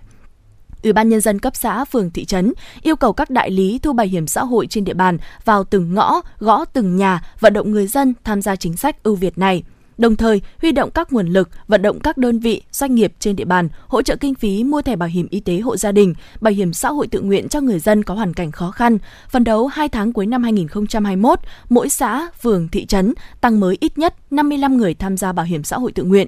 Chị Nguyễn Thu Thủy, nhân viên bưu điện số 6, bưu điện thành phố Hà Nội nói: khi tôi tuyên truyền về bảo hiểm xã hội tự nguyện, thì trước khi tuyên truyền thì tôi sẽ hỏi là họ có thẻ bảo hiểm y tế chưa. Những người có rồi thì tôi có thể lấy luôn cái lợi ích đầu tiên của bảo hiểm của bảo hiểm xã hội là sau này có lương hưu và thẻ bảo hiểm y tế, là họ không phải mua cái thẻ bảo hiểm y tế mà họ đang mua nữa. Thì đấy là một điểm nhấn. Và thứ hai là ngoài cái đấy ra thì còn có lương hưu, giống như người làm trong cơ quan doanh nghiệp nhà nước nhiều người sau khi được tuyên truyền về các lợi ích của bảo hiểm xã hội tự nguyện như có lương hưu khi về già hay được giảm trừ nhiều khi cả nhà cùng tham gia bảo hiểm y tế đã đồng ý để lại thông tin cá nhân cho các tư vấn viên, tiến tới liên lạc để tham gia bảo hiểm xã hội tự nguyện và mua bảo hiểm y tế theo hình thức hộ gia đình. Chị Trịnh Thị Lợi, huyện Thanh Trì, Hà Nội và chị Nguyễn Thị Kim Hoa ở quận Hoàng Mai bày tỏ. Được tư vấn thì mình cũng cũng cũng thấy hữu ích và cũng muốn ờ, dùng con bảo hiểm sẽ tốt về sau có lương thì là lo cuộc sống nó ổn định hơn. Và mình có ốm đau bệnh tật gì thì nó cũng đỡ nhiều chứ. Không đi làm nhà nước mà không ấy là có cái chương trình bảo hiểm này là rất là tốt. Với mức đóng bảo hiểm xã hội tự nguyện linh hoạt, thấp nhất có thể chỉ 200.000 đồng trên một tháng, đã giúp cho người lao động thấy thoải mái và dễ cân đối thu nhập hơn. Để tham gia bảo hiểm xã hội tự nguyện, sau này có lương hưu, tự chủ tài chính, lại có thể bảo hiểm y tế, ốm đau ít phải phiền đến con cái và còn nhiều chính sách ưu việt, lợi ích lâu dài khác mà chính sách bảo hiểm xã hội và bảo hiểm y tế mang lại cho người dân cần tiếp tục được tuyên truyền sâu rộng tới các tầng lớp lao động để họ hiểu và tham gia bảo vệ cho chính bản thân và gia đình. Ông Vũ Đức Thuật, Phó Giám đốc Bảo hiểm xã hội thành phố Hà Nội và ông Bùi Văn Hoàng, Phó Giám đốc Bưu điện thành phố Hà Nội nói: Mục tiêu của Bảo hiểm xã hội thành phố Hà Nội của chúng tôi cũng như là trên toàn quốc để tuyên truyền để vận động người dân và cũng như là toàn xã hội là chung tay là hỗ trợ à, để cho toàn bộ những cái người dân trên địa bàn là được tiếp cận với chế độ bảo hiểm xã hội tự nguyện. Chúng tôi sẽ cố gắng phấn đấu vượt cái chỉ tiêu được đề ra. Chúng tôi sẽ tăng cường rất là nhiều chương trình lên và tăng ờ, cái số quy mô ờ, số lượng người của hai bên sẽ tăng lên gấp đôi. Ờ, hiện nay thì chúng tôi còn có khoảng tầm gần 10.000 đối tượng cần phải tham gia bảo hiểm xã hội tự nguyện trong giờ cuối năm.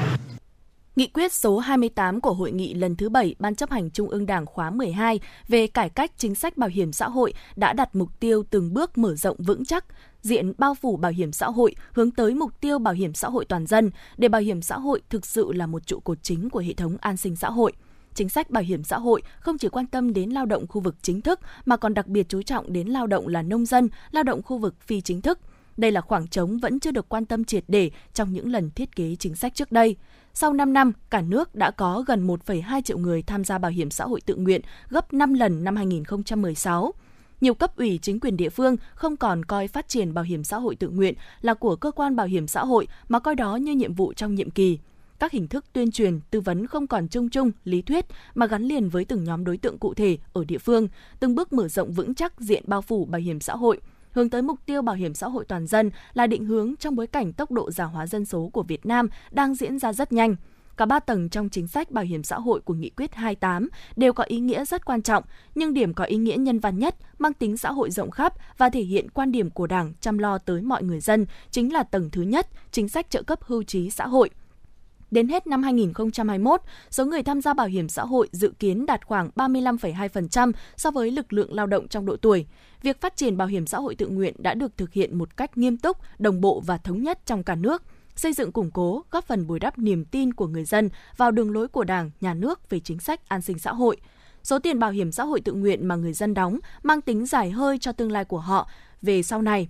Tham gia bảo hiểm xã hội tự nguyện chính là tự góp lương hưu cho chính mình khi về già. Trong năm nay, một năm còn nhiều khó khăn, mục tiêu thêm một triệu người tham gia bảo hiểm xã hội tự nguyện có thể đạt được khi mà người dân đã thay đổi nhận thức về an sinh cho chính mình. Bảo hiểm xã hội tự nguyện thể hiện chính sách nhân văn của Đảng và nhà nước ta nhằm góp phần ổn định cuộc sống của người lao động khi về già. Quỹ bảo hiểm được nhà nước bảo trợ. Đồng thời, chính sách này cũng thể hiện sự tích cực, chủ động của người lao động về tự an sinh cho chính bản thân mình, góp phần chia sẻ cộng đồng và phát triển xã hội.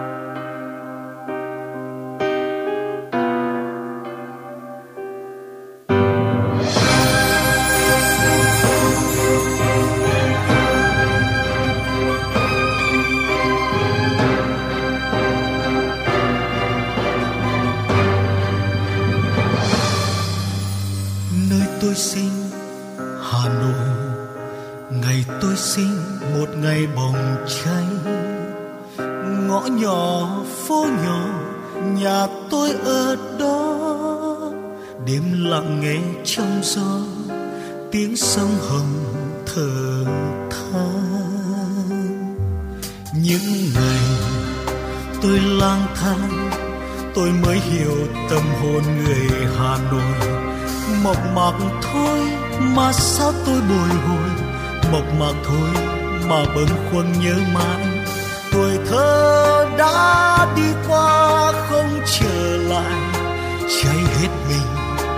Cánh phượng nhẹ nhàng rơi.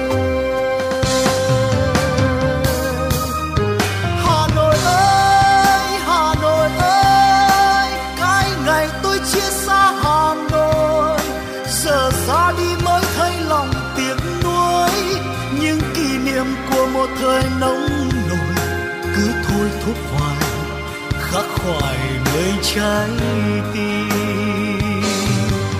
Hà Nội ơi, Hà Nội ơi, khát vọng trong tôi, tình yêu trong tôi.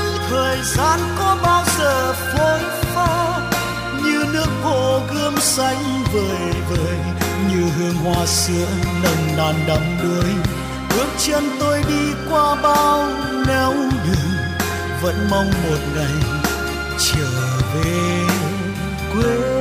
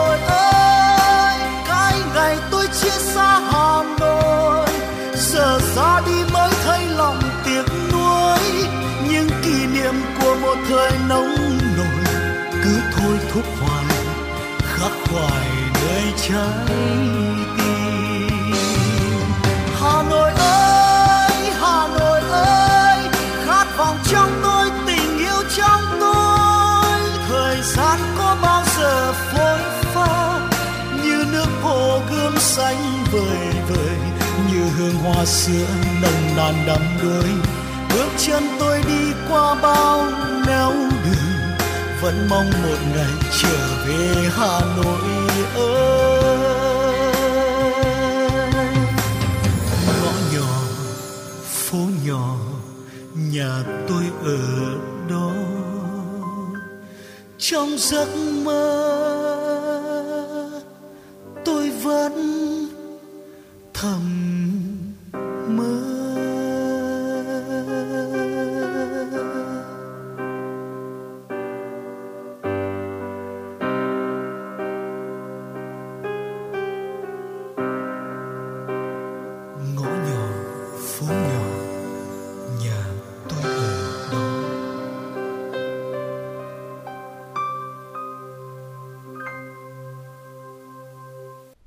Quý vị vừa thư giãn với ca khúc Hà Nội và tôi. Còn bây giờ chúng ta sẽ quay trở lại với chuyển động Hà Nội chiều với các thông tin mới cập nhật. Sở Công Thương thành phố phối hợp cùng với Ủy ban dân quận Hà Đông và các đơn vị tổ chức khai mạc triển lãm chuyên đề các sản phẩm thủ công mỹ nghệ, ngành gốm sứ và các sản phẩm ô cốp công nghiệp nông thôn tiêu biểu năm 2021. Triển lãm sẽ kéo dài đến ngày 8 tháng 12 năm 2021. Đây là điểm trưng bày giới thiệu trên 200 tác phẩm gốm sứ đương đại của thủ đô, sản phẩm ô cốp và các sản phẩm tiêu biểu khác của 20 nghệ nhân, thợ giỏi, nhà thiết kế và các cơ sở sản xuất của thành phố Hà Nội.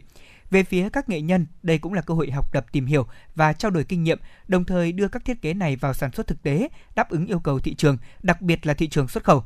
Cùng với đó, triển lãm là nơi kết nối quảng bá các sản phẩm thủ công mỹ nghệ, âu cốp ở trong nước và quốc tế, bảo tồn và giữ gìn giá trị của sản phẩm thủ công mỹ nghệ truyền thống, hỗ trợ tháo gỡ những khó khăn vướng mắc thích ứng an toàn linh hoạt hiệu quả với dịch Covid-19, thúc đẩy sản xuất kinh doanh, góp phần phục hồi phát triển nền kinh tế. Hội trợ hàng Việt Nam được người tiêu dùng yêu thích do Sở Công Thương thành phố Hà Nội chủ trì phối hợp với các đơn vị tổ chức kéo dài đến hết ngày 5 tháng 12 năm 2021 tại Trung tâm Thương mại Mê Linh Plaza Hà Đông. Hội trợ thu hút hơn 100 doanh nghiệp, cơ sở sản xuất kinh doanh hàng Việt thuộc các nhóm ngành, hàng tiêu dùng, sản phẩm công nghiệp, sản phẩm làng nghề, các sản phẩm nông, lâm, thủy sản, thực phẩm an toàn, hữu cơ, sản phẩm ô cốp, hàng Việt Nam được người tiêu dùng yêu thích và các sản phẩm có thế mạnh của các địa phương thuộc thành phố Hà Nội và các tỉnh trong cả nước nhằm hỗ trợ tháo gỡ khó khăn, vướng mắc, thích ứng an toàn, linh hoạt, hiệu quả với dịch COVID-19, thúc đẩy sản xuất kinh doanh, góp phần phục hồi, phát triển nền kinh tế, trong thời gian diễn ra hội trợ, Sở Công Thương Hà Nội đề nghị các doanh nghiệp, cơ sở sản xuất, kinh doanh thực hiện nghiêm các biện pháp phòng chống dịch bệnh COVID-19 của Ủy ban Nhân dân thành phố, chuẩn bị đầy đủ hàng hóa, bảo đảm chất lượng, có nguồn gốc xuất xứ rõ ràng, giá cả hợp lý, khuyến mại hấp dẫn, bán hàng đảm bảo văn minh thương mại, đúng quy định pháp luật. Sáng nay, Trung tâm Dịch vụ Việc làm và Hỗ trợ Thanh thiếu niên Hà Nội phối hợp cùng với huyện đoàn Quốc Oai tổ chức hội thi bàn tay vàng thanh niên các làng nghề truyền thống lần thứ 17 năm 2021 ban tổ chức đã lựa chọn 6 nghề truyền thống, trong đó có nghề mộc, làm nón lá, làm lồng chim để tổ chức hội thi, thu hút được sự tham gia của gần 100 đoàn viên thanh niên các làng nghề truyền thống trên địa bàn huyện. Là hoạt động thường niên của đoàn thanh niên thành phố, hội thi là sân chơi thiết thực để đoàn viên thanh niên cùng giao lưu học hỏi, trao đổi kinh nghiệm, nâng cao tay nghề, phát huy phong trào thi đua sáng tạo trẻ, đồng thời cũng là nơi lựa chọn và tuyên dương những đoàn viên thanh niên có trí sáng tạo, có tay nghề giỏi, tấm gương điển hình trong xây dựng phát triển kinh tế. Bên cạnh đó, hội thi cũng góp phần giữ gìn và phát huy bản sắc văn hóa của các làng nghề truyền thống, đồng thời phát hiện, bồi dưỡng thêm những tấm gương tay nghề giỏi. Huyện Phú Xuyên có 43 làng nghề đã được thành phố Hà Nội công nhận làng nghề truyền thống. Tuy nhiên, từ năm 2018 đến nay, một số xã trên địa bàn mới bắt đầu được quan tâm, quy hoạch, đầu tư xây dựng cụm công nghiệp làng nghề giúp thuận tiện cho công tác quản lý, thu thuế, đảm bảo phòng cháy chữa cháy, môi trường, phát triển du lịch. Hiện cả 4 cụm công nghiệp làng nghề Đại Thắng, Phú Yên, Phú Túc, Vân Từ trên địa bàn huyện Phú Xuyên đang được doanh nghiệp gấp rút triển khai các hạng mục để sớm hoàn thành dự án theo tiến độ thành phố và huyện giao. Phó Chủ tịch Ủy ban nhân dân huyện Phú Xuyên Nguyễn Trọng Vĩnh cho biết, việc hoàn thành xây dựng 4 cụm công nghiệp làng nghề trên địa bàn không chỉ là niềm mong mỏi bấy lâu nay của doanh nghiệp, các hộ sản xuất, cán bộ mà còn là niềm mong mỏi của người dân địa phương, đến nay đã thành hiện thực. Việc xây dựng các cụm công nghiệp làng nghề không chỉ tạo mặt bằng, giải quyết việc làm cho lao động mà nó còn thuận tiện trong việc quảng bá thương hiệu sản phẩm, hình ảnh làng nghề, tạo thành chuỗi kết nối điểm du lịch làng nghề trên địa bàn. Nhờ được tuyên truyền sâu rộng về an toàn vệ sinh lao động cũng như là phòng chống Covid-19, bà con nông dân của huyện Hoài Đức, Hà Nội đã có ý thức bảo vệ bản thân, hạn chế được tối đa tai nạn lao động trong quá trình sản xuất nông nghiệp. Chủ tịch Hội Nông dân huyện Hoài Đức Nguyễn Thị Thanh cho biết, trước đây rủi ro trong sản xuất nông nghiệp có nhiều, thế nhưng không quá nghiêm trọng. Thời gian gần đây, qua công tác tuyên truyền vận động của cán bộ hội nông dân, việc thực hiện an toàn vệ sinh lao động đã có những chuyển biến rõ nét. Tiêu biểu như các xã Vân Côn, Song Phương, Đắc Sở, Yên Sở, An Thượng, Đông La. Mỗi năm, Hội Nông dân huyện Hoài Đức tổ chức từ 1 đến 2 hội nghị để tuyên truyền về công tác an toàn vệ sinh lao động cho hội viên nông dân – trong 2 tháng cuối năm nay và những năm tiếp theo, Hội Nông dân huyện Hoài Đức vẫn tiếp tục đồng hành cùng với các hội viên nông dân ở các xã trong việc thực hiện an toàn vệ sinh lao động cũng như phòng chống dịch bệnh COVID-19. Xã Vân Hà, huyện Phúc Thọ vốn là vùng đất bãi ven đê sông Hồng, sản xuất nông nghiệp gặp nhiều khó khăn do phụ thuộc nhiều vào thiên nhiên. Trước đây bà con chỉ chuyên trồng rau màu, cây ăn quả quy mô nhỏ, thu nhập không cao. Năm 2010, thực hiện chủ trương dồn điền đổi thửa, ở Vân Hà đã diễn ra phong trào cải tạo ruộng vườn, thay thế những khu vườn tạp bằng chuyên canh bưởi. Hiện bưởi trở thành cây trồng chủ đạo, làm giàu cho nông dân và tạo diện mạo mới cho địa phương. Bưởi ở Vân Hà được chăm sóc chủ yếu bằng phân hữu cơ nên chất lượng ngon, ngọt, bảo đảm an toàn thực phẩm. được khách hàng rất ưa chuộng. Năm 2018, xã quy hoạch 10 hecta trồng bưởi theo quy trình Việt Gáp. Đến nay đã mở rộng diện tích lên hơn 140 hectare. Trung bình mỗi năm, toàn xã thu hoạch hơn 3.200 tấn, cung cấp cho thị trường Hà Nội và các tỉnh lân cận, đem lại nguồn thu 43 tỷ đồng.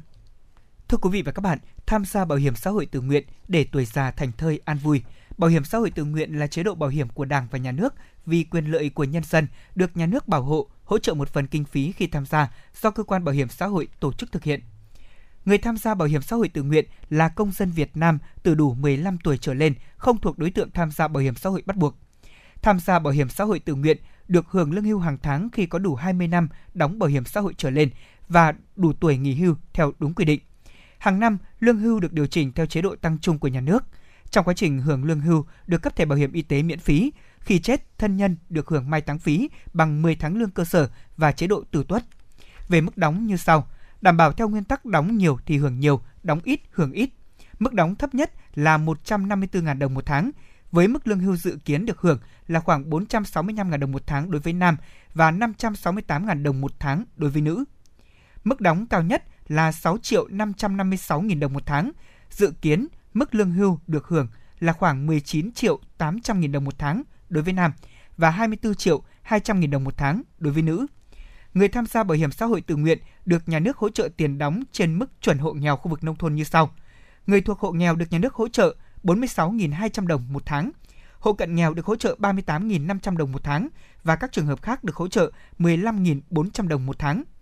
Được lựa chọn phương thức đóng, đóng hàng tháng, 3 tháng, 6 tháng, 12 tháng một lần, đóng một lần cho nhiều năm về sau nhưng không quá 5 năm một lần. Mọi thủ tục tham gia vui lòng liên hệ trực tiếp với đại lý thu bảo hiểm xã hội, bảo hiểm y tế tại Ủy ban nhân dân xã, bưu điện hoặc cơ quan bảo hiểm xã hội gần nhất. Vì sự ổn định của cuộc sống chính bản thân và gia đình, hãy đăng ký tham gia bảo hiểm xã hội tự nguyện ngay từ hôm nay.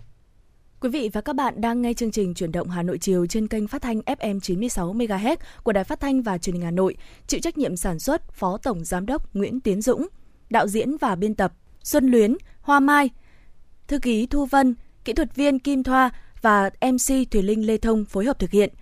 Trước khi đến với các nội dung tiếp theo của chương trình, xin mời quý vị cùng nghe ca khúc Hà Nội Trái Tim Hồng.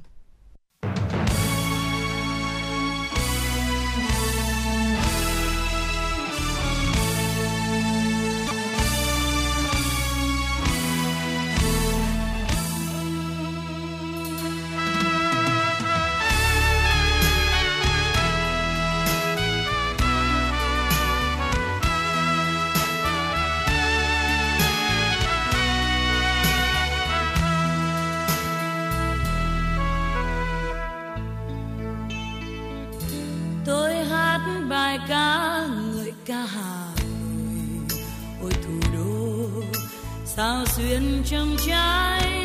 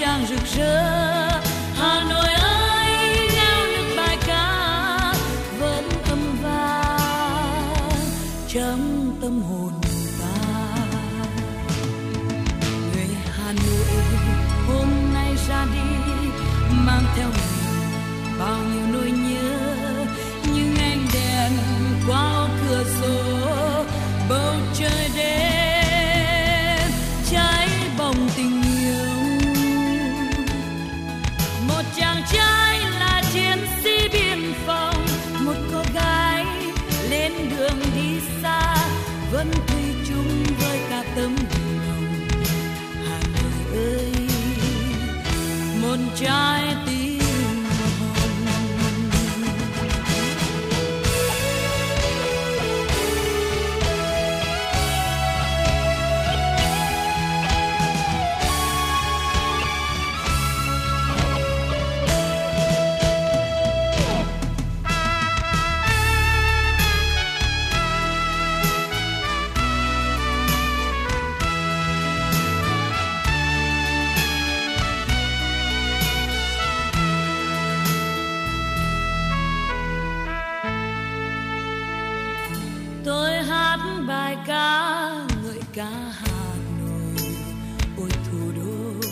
Sao xuyên trong trái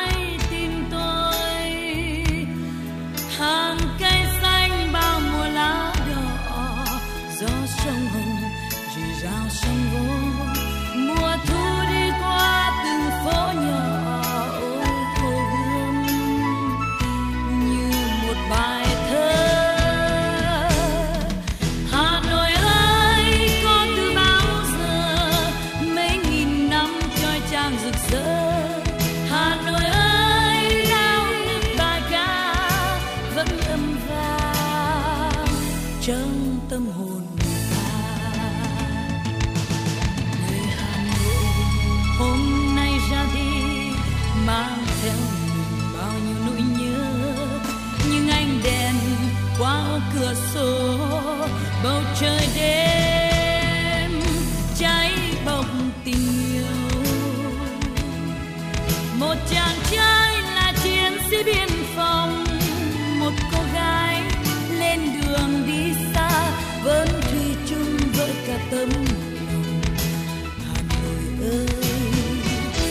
một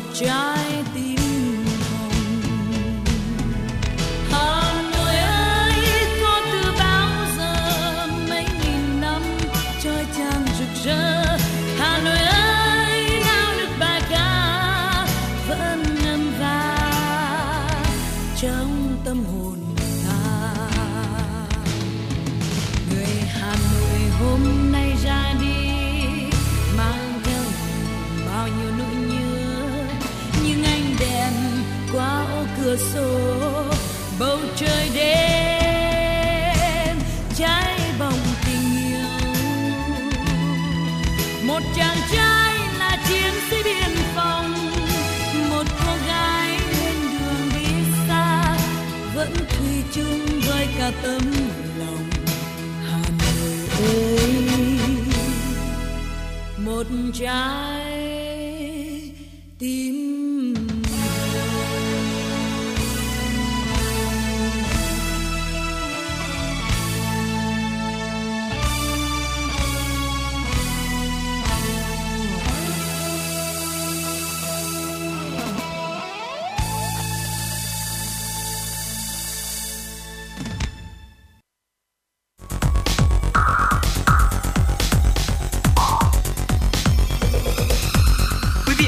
đang theo dõi kênh FM 96 MHz của đài phát thanh truyền hình Hà Nội. Hãy giữ sóng và tương tác với chúng tôi theo số điện thoại 024 3773 6688. FM 96 đồng hành trên mọi nẻo đường. Thưa quý vị và các bạn, dịch bệnh COVID-19 bùng phát diễn biến phức tạp đã khiến rất nhiều người lao động rơi vào tình trạng bị giảm lương, tạm nghỉ hoặc là không có việc làm, rơi vào cảnh thất nghiệp. Tình thế này đã khiến chính sách bảo hiểm thất nghiệp trở thành một cứu cánh của người lao động trong việc duy trì cuộc sống trước mắt cho đến khi tìm được việc làm mới và quay trở lại với thị trường lao động. Quý vị thân mến, có khoảng 13 triệu người lao động sẽ được hưởng hỗ trợ theo nghị quyết 116 của chính phủ về chính sách hỗ trợ người lao động và người sử dụng lao động bị ảnh hưởng bởi dịch COVID-19. Với khoảng 38.000 tỷ từ quỹ bảo hiểm thất nghiệp, người lao động thụ hưởng từ gói hỗ trợ này là những người đang tham gia bảo hiểm thất nghiệp tại thời điểm ngày 30 tháng 9 năm 2021 và người lao động đã bảo lưu thời gian tham gia bảo hiểm thất nghiệp từ ngày 1 tháng 1 năm 2020 tới hết ngày 30 tháng 9 năm 2021 thời gian bị ảnh hưởng bởi dịch COVID-19. Ngay sau đây xin mời quý vị nghe phóng sự Bảo hiểm thất nghiệp cứu cánh cho lao động giữa mùa dịch.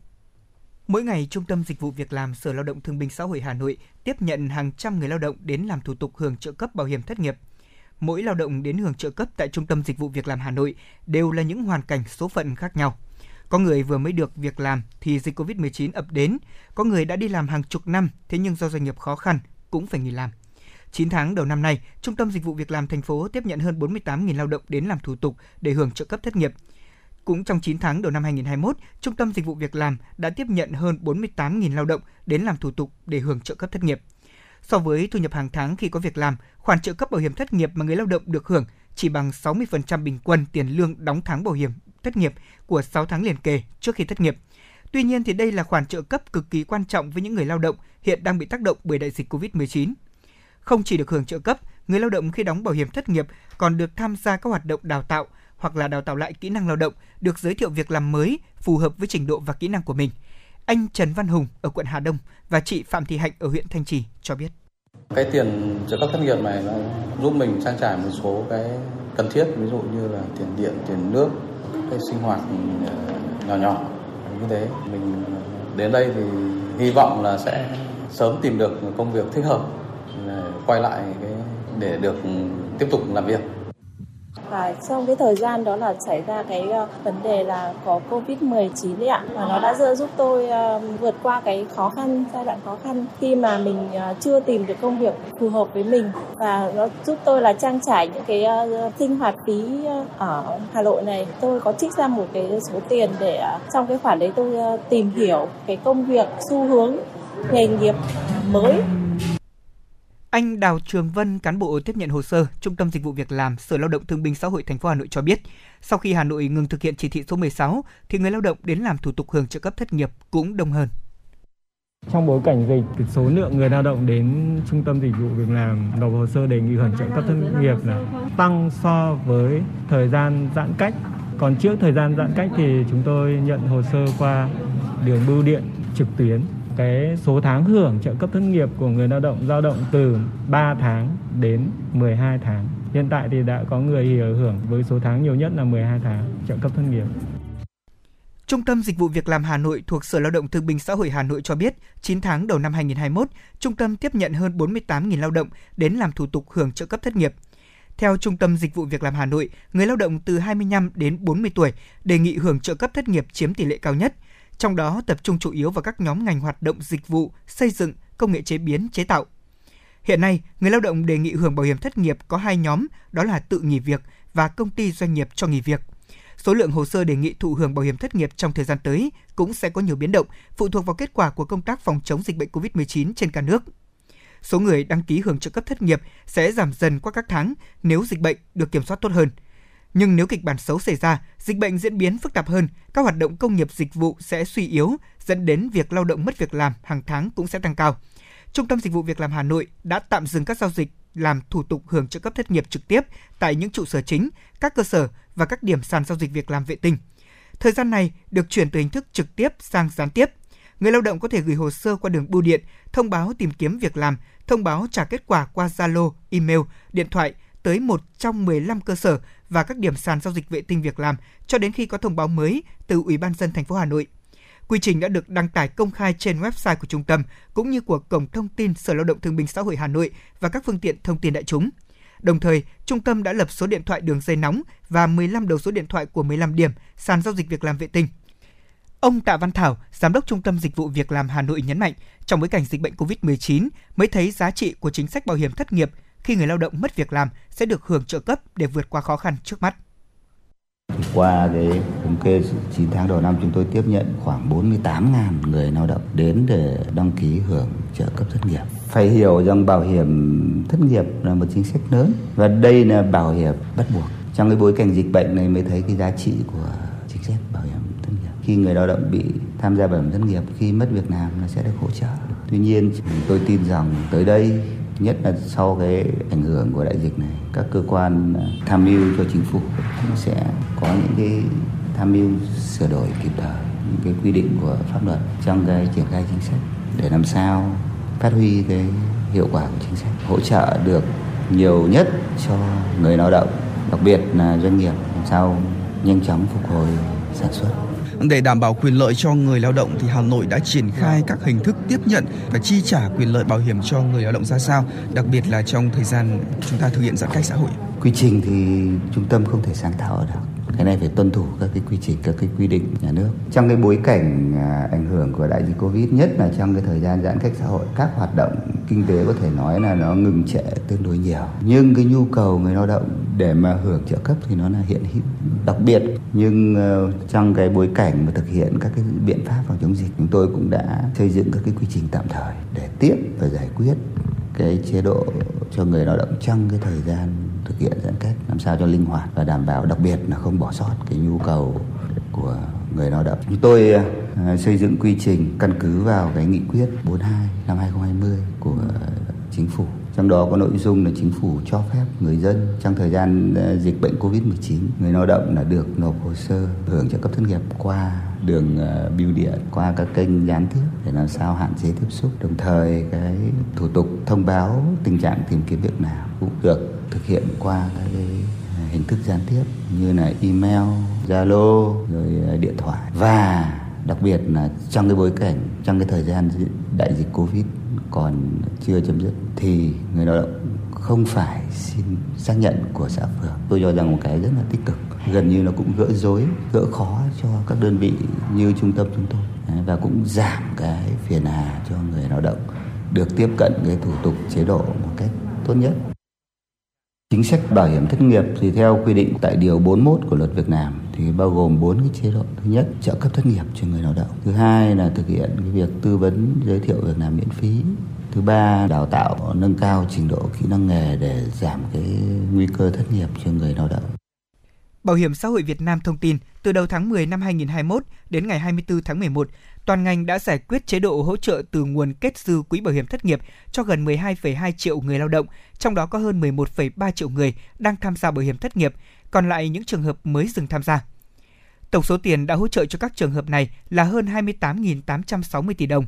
Tuy nhiên, cả nước có khoảng 2,42 triệu người lao động đã dừng tham gia bảo hiểm thất nghiệp đủ điều kiện nhận hỗ trợ, nhưng hiện nay mới có gần 1,3 triệu người gửi hồ sơ đề nghị. Bảo hiểm xã hội Việt Nam cho biết, thời hạn cuối để cơ quan bảo hiểm xã hội tiếp nhận đề nghị hỗ trợ với những trường hợp đã dừng tham gia bảo hiểm thất nghiệp là vào ngày 20 tháng 12 năm 2021. Vì thế, người lao động cần khẩn trương hoàn tất thủ tục với các cơ quan chức năng để sớm nhận được nguồn lực trợ giúp. Thưa quý vị, tốc độ già hóa dân số của Việt Nam được các nhà khoa học trong nước và quốc tế dự báo thuộc hàng nhanh nhất thế giới. Dự báo đến năm 2030, Việt Nam sẽ có gần 19 triệu người cao tuổi và năm 2050 là 28 triệu người. Vậy cần chăm sóc sức khỏe người cao tuổi như thế nào để theo kịp tốc độ già hóa dân số? Hướng đi nào phù hợp cho ngành lão khoa trong giai đoạn hiện nay chính là những vấn đề được các chuyên gia lão khoa đề cập trong hội nghị lão khoa toàn quốc lần thứ hai diễn ra mới đây. Ngay sau đây, mời quý vị nghe phóng sự phản ánh nội dung này. Thưa quý vị, già hóa dân số đang đặt ra thách thức với Việt Nam khi cần phải đầu tư nhiều hơn cho hệ thống y tế chăm sóc, điều trị người cao tuổi. Hướng đi mũi nhọn mà ngành lão khoa đang hướng tới là chăm sóc tổng thể về dinh dưỡng lâm sàng và phục hồi chức năng cho người cao tuổi. Tại Việt Nam, người cao tuổi gia tăng cả về số người và tỷ lệ trong dân số. Trong giai đoạn 2009 đến 2019, người cao tuổi gia tăng từ 7,45 triệu lên 11,41 triệu. Sẽ chỉ mất không tới 20 năm, tỷ lệ người từ 65 tuổi trở lên tăng từ 7% lên 14%. Già hóa dân số khiến cho người cao tuổi phải đối mặt với nhiều bệnh tật mãn tính, có nguy cơ tàn phế, đòi hỏi các biện pháp trợ giúp thích hợp. Chi phí y tế cho người già cao gấp 7 đến 10 lần người trẻ, vì người cao tuổi sử dụng đến 50% tổng lượng thuốc. Thách thức của số người cao tuổi bùng nổ là việc phát triển đào tạo bác sĩ lão khoa chưa kịp thời. Nhân lực chăm sóc người cao tuổi chủ yếu dựa vào người nhà. Các điều dưỡng, bác sĩ chuyên khoa lão khoa còn mỏng, thiếu kiến thức về lão khoa. Theo tiến sĩ bác sĩ Nguyễn Trung Anh, Giám đốc Bệnh viện Lão khoa Trung ương, Phó Chủ tịch Hội Lão khoa Việt Nam, hiện nay, Đảng, Quốc hội và Chính phủ đang quan tâm đến công tác chăm sóc sức khỏe cho người già bằng việc ban hành nhiều văn bản pháp luật như luật người cao tuổi, có Ủy ban quốc gia về người cao tuổi, chương trình hành động quốc gia về người cao tuổi và nhiều chính sách khác. Tuy nhiên, việc thực thi các chính sách này còn gặp nhiều khó khăn như thiếu các văn bản hướng dẫn, thiếu nguồn lực về kinh tế, con người. Cùng với sự phát triển kinh tế xã hội, nhận thức trong mỗi gia đình về việc cần phải có sự chăm sóc, hỗ trợ người cao tuổi đã thay đổi giúp xã hội quan tâm đến người cao tuổi nhiều hơn. Theo tiến sĩ Nguyễn Trung Anh, dinh dưỡng lâm sàng và phục hồi chức năng là phương thức hữu hiệu để phục vụ người cao tuổi. Vì thế, hiện ngành lão khoa đang tập trung đào tạo và phát triển mạnh hai mũi nhọn này để chăm sóc cả về thể chất lẫn tinh thần cho người cao tuổi. À, chúng ta biết rằng là khi mà điều trị cho người cao tuổi thì không chỉ là điều trị à, bệnh. Ở đây là chúng ta điều trị người bệnh. Người bệnh là một cái tổng hòa của tất cả các cái yếu tố. Ví dụ như là để mà điều trị ờ, một cái bệnh nhân cao tuổi thì ngoài vấn đề điều trị bằng các cái phương tiện, các cái biện pháp can thiệp, có hai vấn đề rất là quan trọng. Đấy là chăm sóc và phù hồi chức năng cho người cao tuổi. Trong cái chăm sóc thì nó sẽ có chăm sóc về thể chất và tinh thần, chăm sóc về dinh dưỡng nữa. Cho nên cái việc dinh dưỡng lâm sàng, tức là đưa cái dinh dưỡng vào thực tế lâm sàng ứng dụng trong lâm sàng ừ, cho mỗi một người cao tuổi là cực kỳ quan trọng. Đấy là chúng ta bồi đắp và chăm sóc về sức khỏe, về thể chất ngoài ra thì cái sức khỏe tinh thần, tức cái lĩnh lĩnh vực về sức khỏe, về tinh thần cũng được à, cũng phải được quan tâm. Đồng thời là cái việc phục hồi chức năng cho cho người cao tuổi là vô cùng quan trọng. Vì thế cho nên là bệnh viện lão khoa trung ương cũng như là bộ môn lão khoa của trường đại học y hà nội cũng có những cái ừ, cái điểm nhấn, cũng có những cái nội dung cụ thể là tiếp tục mở rộng cái hệ thống phục hồi chức năng với việc trang trang bị thêm nhiều trang thiết bị hơn để cái công tác phục hồi chức năng nó tốt hơn. Đồng thời đào tạo và tuyển dụng nhiều hơn các cán bộ phục hồi chức năng và đào tạo cho họ để họ có thể đáp ứng được những cái công tác về phục hồi chức năng cho người cao tuổi đặc biệt là có những cái chuyên gia đáp ứng được những cái phục hồi chức năng chuyên sâu Giáo sư tiến sĩ Phạm Thắng, Chủ tịch Hội Lão khoa Việt Nam chia sẻ, để chăm sóc người già trong cuộc sống hiện nay, cần phải có các nghiên cứu đánh giá nhu cầu chăm sóc người cao tuổi, phải đẩy mạnh phát triển hệ thống và mạng lưới lão khoa. Ngành y tế cũng cần xây dựng giá dịch vụ y tế cho người cao tuổi theo hướng tính đúng, tính đủ, triển khai bảo hiểm người già hoặc bảo hiểm chăm sóc dài hạn. Bên cạnh đó, cần có các chính sách ưu đãi để khuyến khích các doanh nghiệp tham gia chăm sóc người cao tuổi và đẩy mạnh công tác truyền thông để tiếp cận người cao tuổi thì là chúng ta phải đẩy mạnh công tác truyền thông Vâng. truyền thông ở đây thì nó có nhiều dạng từ truyền thông nó có những cái truyền thông trên phương tiện thông tin đại chúng. Thế nhưng mà chúng ta cũng phải có tạo các cái cách cái thông tin nào nó đến được những người già mà nhiều khi những người già yếu người ta cũng không có khả năng mà đọc báo đọc chí lên mạng mà xem nữa. Thì chúng ta phải có những cái truyền thông xuống tận cộng đồng. À, cộng đồng.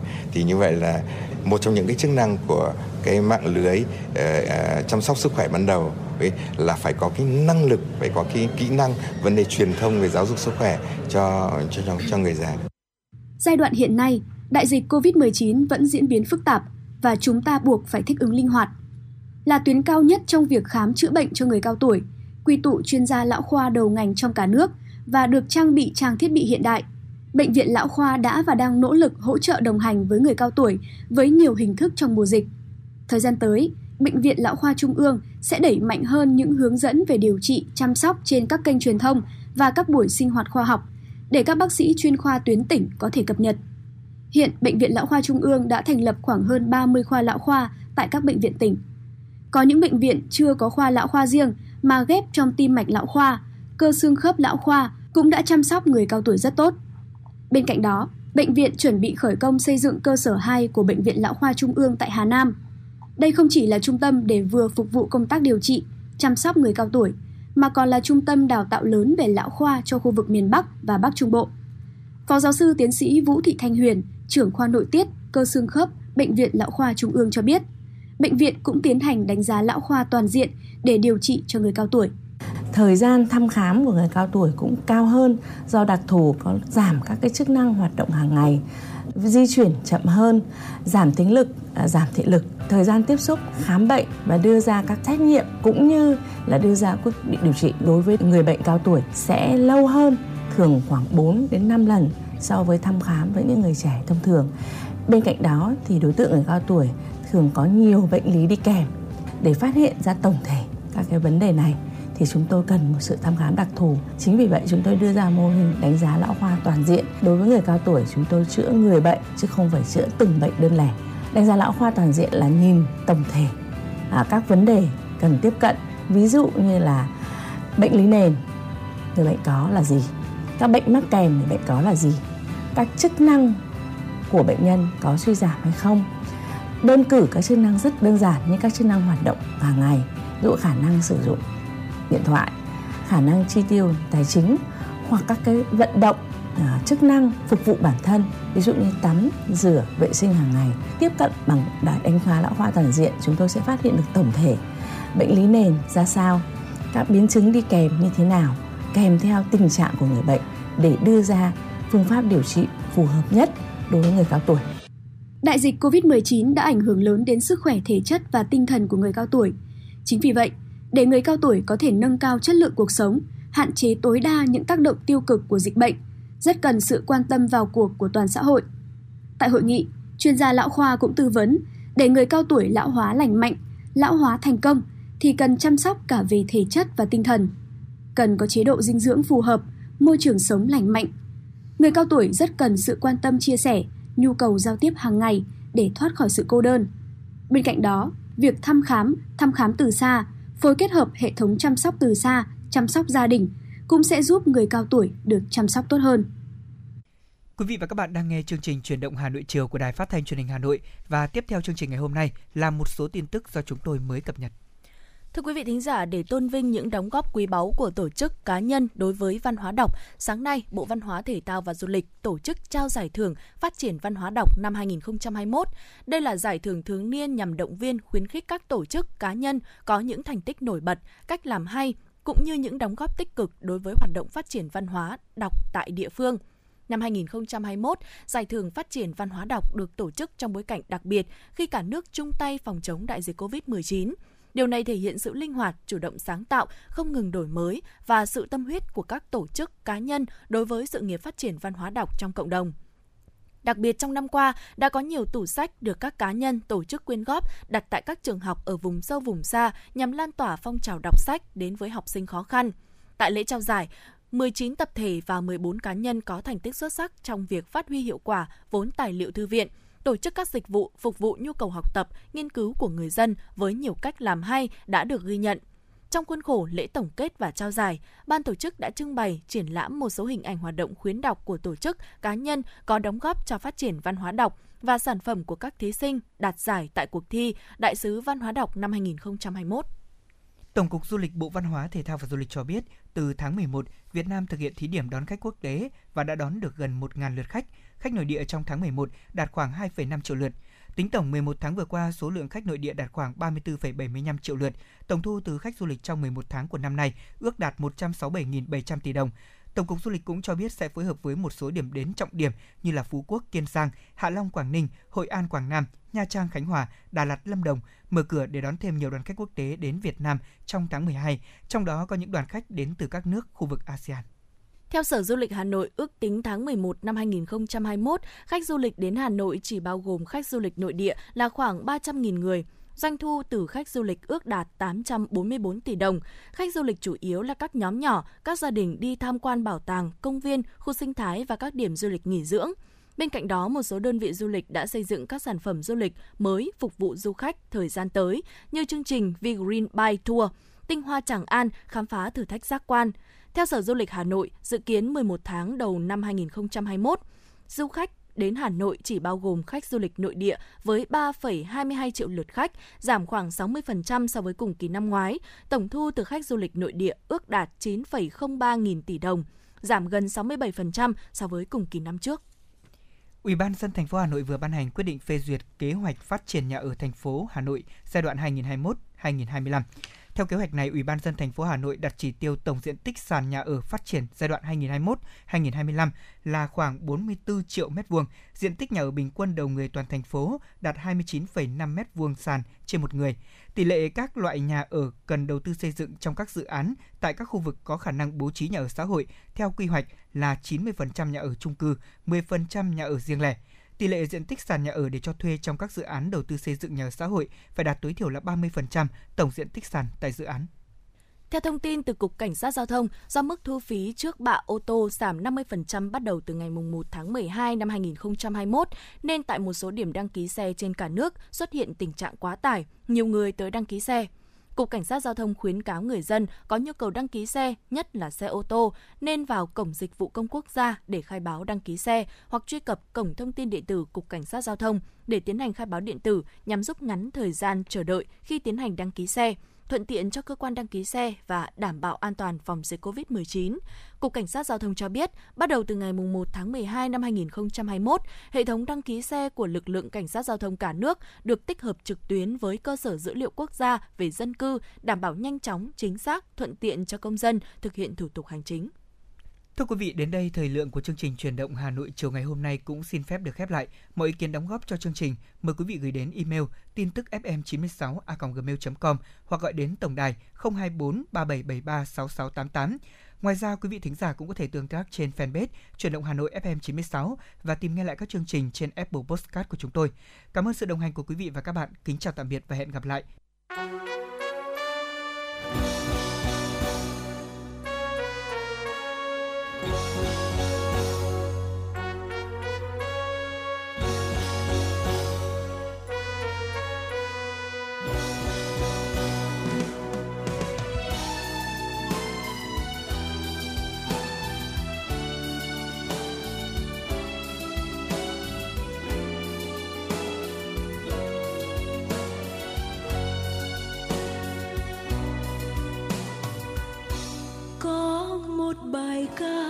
không bao giờ quên.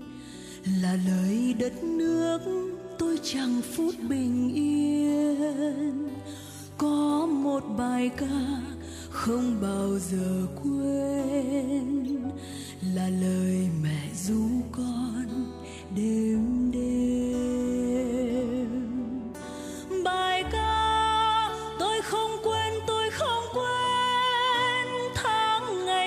vả bài ca. Tôi không quên, tôi không quên gót mòn hành quân hối hả. Làm bạn cùng trăng và ôm súng ngắm sao khuya. Có một bài ca không bao giờ